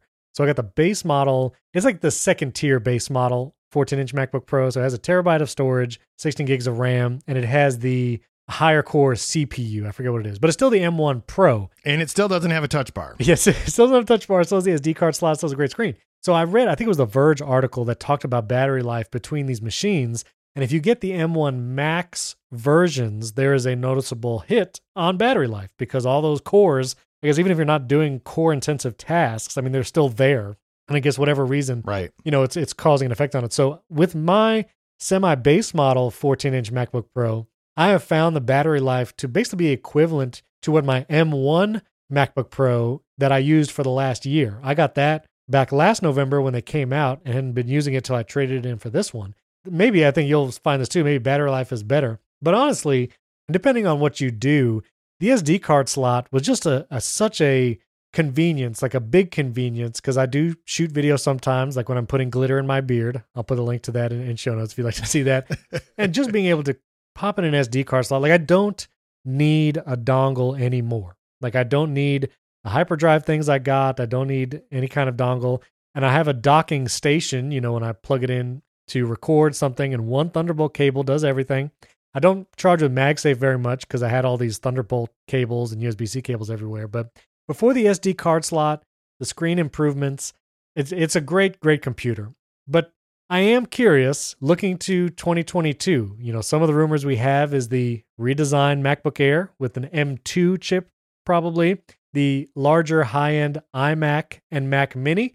Maybe it'll sport the M1 Pro, M1 Max, or some iteration of that. We will be hitting the two-year Apple Silicon transition deadline that Tim Cook set the way he's talking, it seems like the fall time is that deadline for the two years. And so it means that all Mac models need to be on Apple Silicon by then, according to what Tim Cook said, which the only ones left are the high end iMac, the larger iMac, and the Mac Pro. And then, of course, we had the AirPods Pro rumored and other rumors like that. I am most excited to see what they do with that larger iMac and the Mac Mini, because that then will make the buying decision even more of a good problem. Because I like desktops. You know, I know, you know, John Siracusa talks about this all the time on ATP, like people only like laptops, nobody like desktops. I like desktops. I like being able to know that my computer's plugged in all the time. I never have to worry about what my battery is doing. And it's usually you get more power for the money and you can be flexible about displays if you get a Mac Mini. And so I, I like desktop. I like having a desktop and you know also for having like server type things just running in the background all the time. So i am will be upgrading to some uh, m1 pro m1 max or whatever desktop next year. And the question will be is is the macbook pro worth having? In addition to the m1 ipad pro like what what would be ideal? And like you were saying jason you know most people do not have like 15 devices. But if you have two if you have a desktop and a portable device would the let's say high end imac be the desktop device? And for portable, should it just be a 12.9 inch iPad Pro? Should it be a MacBook Pro with no iPad? You know, so I'm I'm curious about it, but I'm very excited for the desktops. Are you thinking about then updating to whatever MacBook Air comes out next year, or what do you think your device lineup's going to look like? That's a great question. I want to say one thing first. It, yeah, yeah. And it's interesting because we assume that what Tim Cook said was that we are going to transition all of our devices to Apple Silicon. Right. Which is what he said, but he didn't say that every device that exists today will get transitioned to Apple Silicon. They might make new devices we've never seen before, mm-hmm. and there may be devices that don't end up getting. I only say that I don't. I'm not suggesting that there won't be a high-end iMac or that there won't be a new Mac Pro. All I'm saying is I don't know that it should be a given because then we sort of gauge what they do based on our expectations of past, what yeah. they do today, right. right? And that's not necessarily that shouldn't necessarily be the case, I guess, because I believe that there was no such thing as a MacBook Air until there was Intel in the in them. I don't think there was ever a, yeah there was no, never there was never a power PC. There was never a non-Intel yeah, yeah and so there was actually like several years between there. So right. I, you know, but they couldn't have done a MacBook Air with Power PC, right? right? right. So I so I don't know that it's necessarily fair to assume that we will see a I know there's a lot of rumors about a high end Mac Mini, which to me feels like a very big contradiction in terms because I, a Mac Mini is meant to be here's the basic thing. It doesn't even come with a keyboard or a monitor, right? right? Just plug it into your system.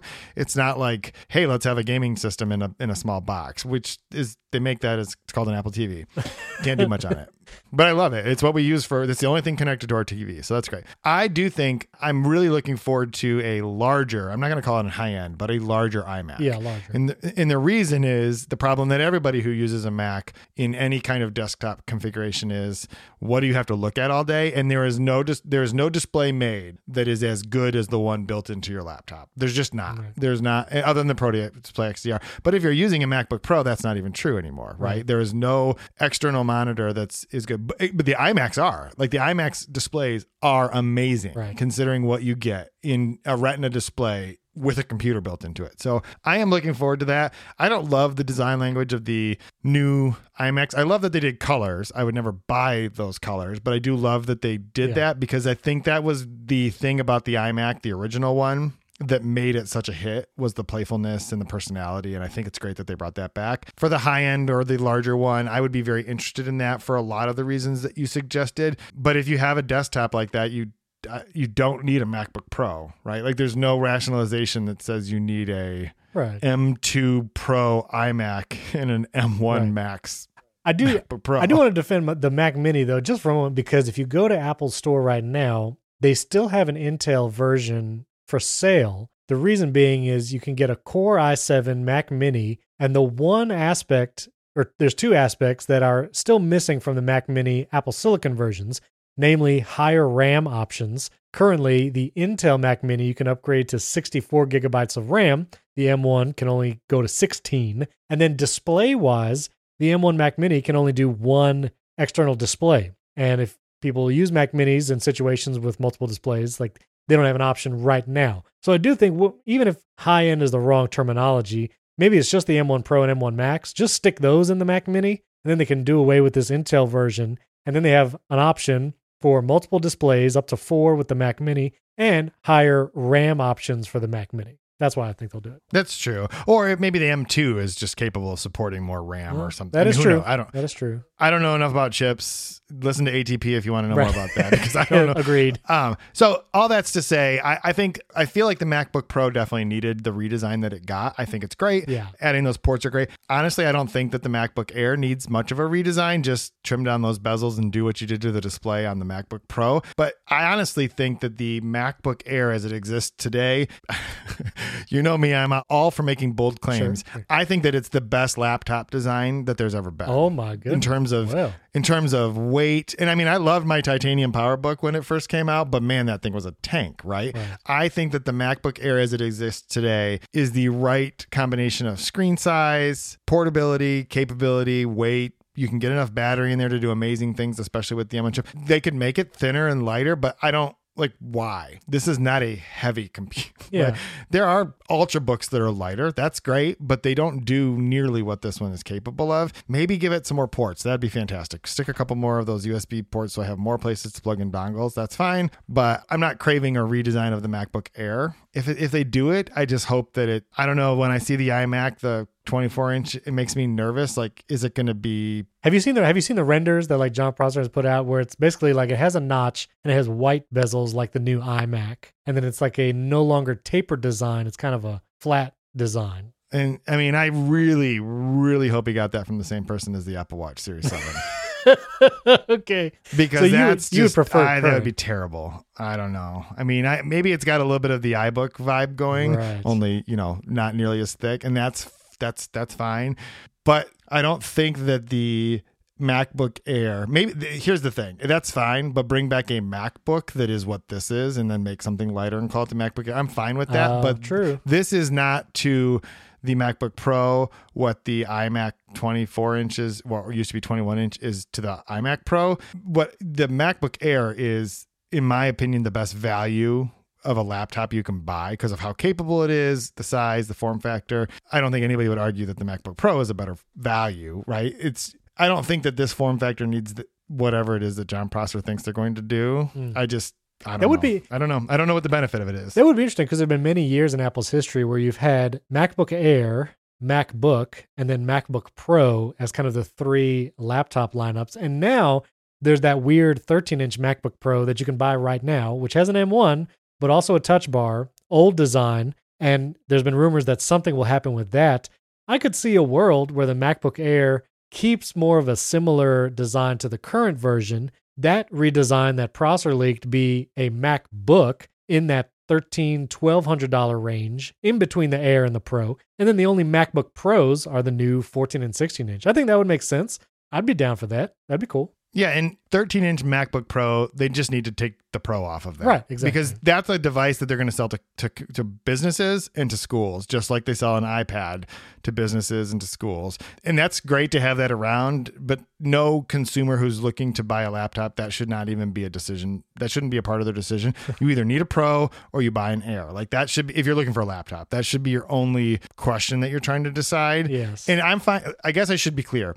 I don't mind if they redesign the MacBook Air, but I don't think they need to redesign it for the sake of. Redesign for the sake of change, just by looks. Yeah, but if you can make the bezels on it thinner, Right. and so you make the overall, for example, the Dell XPS laptops are all smaller in size than the MacBook Airs, and they weigh less because I think they're not made out of aluminum. Right. But they, they the biggest reason is they have much less bezel. Do that. That'd be fantastic. But other than that, leave it alone. Take the MacBook 13 inch MacBook Pro, do something with that. Mainly just get rid of the touch bar and you'd be in a good position. Right. and but take the Pro off of it just because it's too confusing. Yeah, yeah, Why yeah. is why is there this thing that's not like the others? Yeah. All right. Well, my final question for you, Jason, as we wrap up this this brief show, uh, this thing the longest Apple Insider episode I've done uh, since returning. That's great. It was fun. It was fun. Software wise, we talked about what we hope and maybe see for hardware wise in 2022. Do you have any software wants or hopes for the next year? And personally, I've been thinking about this as kind of been preparing for the show, and it's hard for me to think of new features that I want as much as I just would prefer, and many people have been saying this too, of just do a bug year fix, make everything rock solid, you know, snow leopard kind of release cycle across all the devices from iPhone to iPad. I would love for them to do more with iPad OS, but I'm not holding my breath. Same thing with Mac. Like, I feel like their software, feature wise, is at a great place. It's just stability wise. We talked about this a few weeks ago about Apple software stability. I think it's good. I think it could be great. Just kind of look for all the bugs and all of that. And honestly, I, I don't know. I mean, there's little things like putting clipboard management built into Mac OS rather than having to get a third party app for that. Maybe breaking out the passwords feature into a standalone app so you can manage your iCloud keychain better, more like a 1Password app than kind of buried in settings on iOS and in system preferences on the Mac. So there's little things, there's little things like that, but otherwise it's hard for me to think about new features for it. HomeKit, there's a bunch of stuff I hope they add to HomeKit. That's really more of a back end, less of a feature thing, more of just like device support and all that. I don't know. Have you thought anything about software in Apple's world in the next year? Uh, you know, I was trying to really think about that as you were talking about. I can't think. There's nothing that screams why don't they do this? Right. Like, why isn't this here? Other than on the iPad Pro, some of the things you talked about, which really are software issues, those are not hardware issues in terms of being able to use external devices eh, or using audio inputs in more than one place. Like those types of things, those really are software issues. Those would be great. The two devices that I think could use a little bit of software love are the Apple TV. Yes. I still think yes. that they could make that better. And I think part of that does tie into the HomeKit stuff because it's weird to me that you have to have an Apple TV as like your controlling device for home. Anyway, I, I don't even understand that. Honestly, I just use Google because the Nest. I just anyway, and in the in the app in the Google app is terrible for that stuff, Right. but it's way better than trying to use the Home app. Like I don't even understand that. Stuff. Anyway, the Apple TV. I think that there are some improvements. I don't really know exactly what they are, but I do think it's confusing that there's an Apple TV app on an Apple TV device and there's a service called Apple TV Plus, and I can't search for Netflix stuff within the search feature. But if Yeah. sometimes I end up on a home screen and sometimes I am up in the Apple TV screen and I can't quite tell the difference, but I can't find the anyway. So there's that. That's maybe that's user error, but that would be nice. And the other one is the watch. I feel like there's some room for Apple to provide more flexibility for both, not just designing watch faces, but I want to be able to customize a watch face to do what it is that I wanted to do. And I can add complications, and that's great. In some cases, those complications don't always do what I expect them to do. Yeah. So I, I think on the watch, there's a little bit of room to make it more useful because it's, I mean, it's it's rocking a chip that can do a lot. Would you want third party watch faces? I think that that's, I don't see why not. Yeah. Like that doesn't make any sense why you can't, you know, if I want a pocket cast watch face that I don't even know, shows me the show art of the podcast I'm listening to on my watch face without having to be in some weird, uh, anyway. Just let underscore David Smith literally make full on watch faces Yes. for his Watchsmith app. Absolutely. And let me just pick one of his galleried uh, watch faces. That's all. Yeah, and it's and it- what's interesting is like for example, the GMT watch face is clearly a ripoff of the Rolex right. Yeah. GMT watch. Like I don't understand why can't Rolex just make its own thing and you could just buy the watch faces or you could just build them or whatever. I don't know. The other thing that it occurred to me as I was saying that is because it's not exactly the same thing as complications, but the one area I would love on the Mac for them to fix software wise is the widgets. I have so many widgets that just don't update, right? The things widget never tells me I have to go into it Yeah. for it to like refresh. They just don't refresh in the background. And that's actually true on on iOS as well, t- to be perfectly honest. But how useful a, a widget is not useful. I guess it's mostly on iOS because that's where I use widgets the most, but it's it's just not useful to me if that doesn't actually give me the current information. If I'm, you know, the weather apps I'll do, that's fine. But things is a great example of that. There are several other widgets that I use on a Fantastical sometimes. It just Right. I've canceled a meeting or I've added a meeting and it just doesn't show up until you tap into. But that defeats the whole purpose of having a widget. And so I feel like there's some room that they could they could do there. Yeah, and overall, just make widgets interactive from the home screen. Yes. Like let Fantastical put a plus button in the widget, and when you tap it, you can create an event without ever leaving the home screen. Like don't make me open the app. Yes. And give all apps that ability for widgets, including Apple's own apps. Like if you have a mail widget on your home screen that lists your latest three emails, have a compose button that you can just tap from the widget. It slides up, you do your email, and then you're still on your home screen. And then across all the apps, things let you add a task without leaving the home screen. And even weather, like maybe you can pop into something like the peek and pop type features all like widgets as a whole just can be more interactive for sure. Yeah, why can't this? Why can't I just tap a play button on the Spotify widget? Right, right. Or Pocket. Like, I use the Pocket Cast widget all the time. Yeah. And you like all it is basically just opens the app. Like I would love to just hit play and pause. Like that would be amazing. Yep, there we go. That's the winner. That's- That's, the software. Yeah, that's 2022. that's the deal. That's the deal. Widgets on the Mac is like I always forget it's there. I never look at notifications on my Mac really unless they pop in as a banner. And a lot of times like people like normal people don't even know how to get to that screen. yeah, I don't use a single widget on my Mac, so everything I said about the Mac part of that is nonsense. it's all iPad and iPhone, and you can leave all of that in. Yeah, absolutely, absolutely. Well, Jason, thanks so much for hanging out for the the length of a feature film. This is almost as long as Spider-Man: No Way Home, and it was great. So thank you so much. Where can people find your writing and your work? Yeah, the easiest place to find me is on Twitter. It's just at Jason Aten. And I write at inc.com. I'm the tech columnist there. So you can find my thoughts about pretty much all of this over there. Follow Jason. We'll put all the links to his Twitter and some of his articles for Inc. in the show notes. I'll put some stuff that we talked about as well during the show, like the reviews and all that. Once again, Happy New Year to everyone. Thank you so much for your support throughout 2021. Look forward to everything that we can do in 2022. Have some actually awesome guests already lined up for early in the year, planning for that tech drought January through March. And so if there's some guests you would like to hear on the show, tweet at me at Stephen Robles. I'd love to hear who you would like to hear on the show. Also, plan on doing some, again, more bonus type content just for supporters. So, supporters, reach out. Let me know what you would like to hear in that bonus content. And if you haven't yet, we would greatly appreciate a five star rating and review in Apple Podcasts. That helps the show. And you can support directly.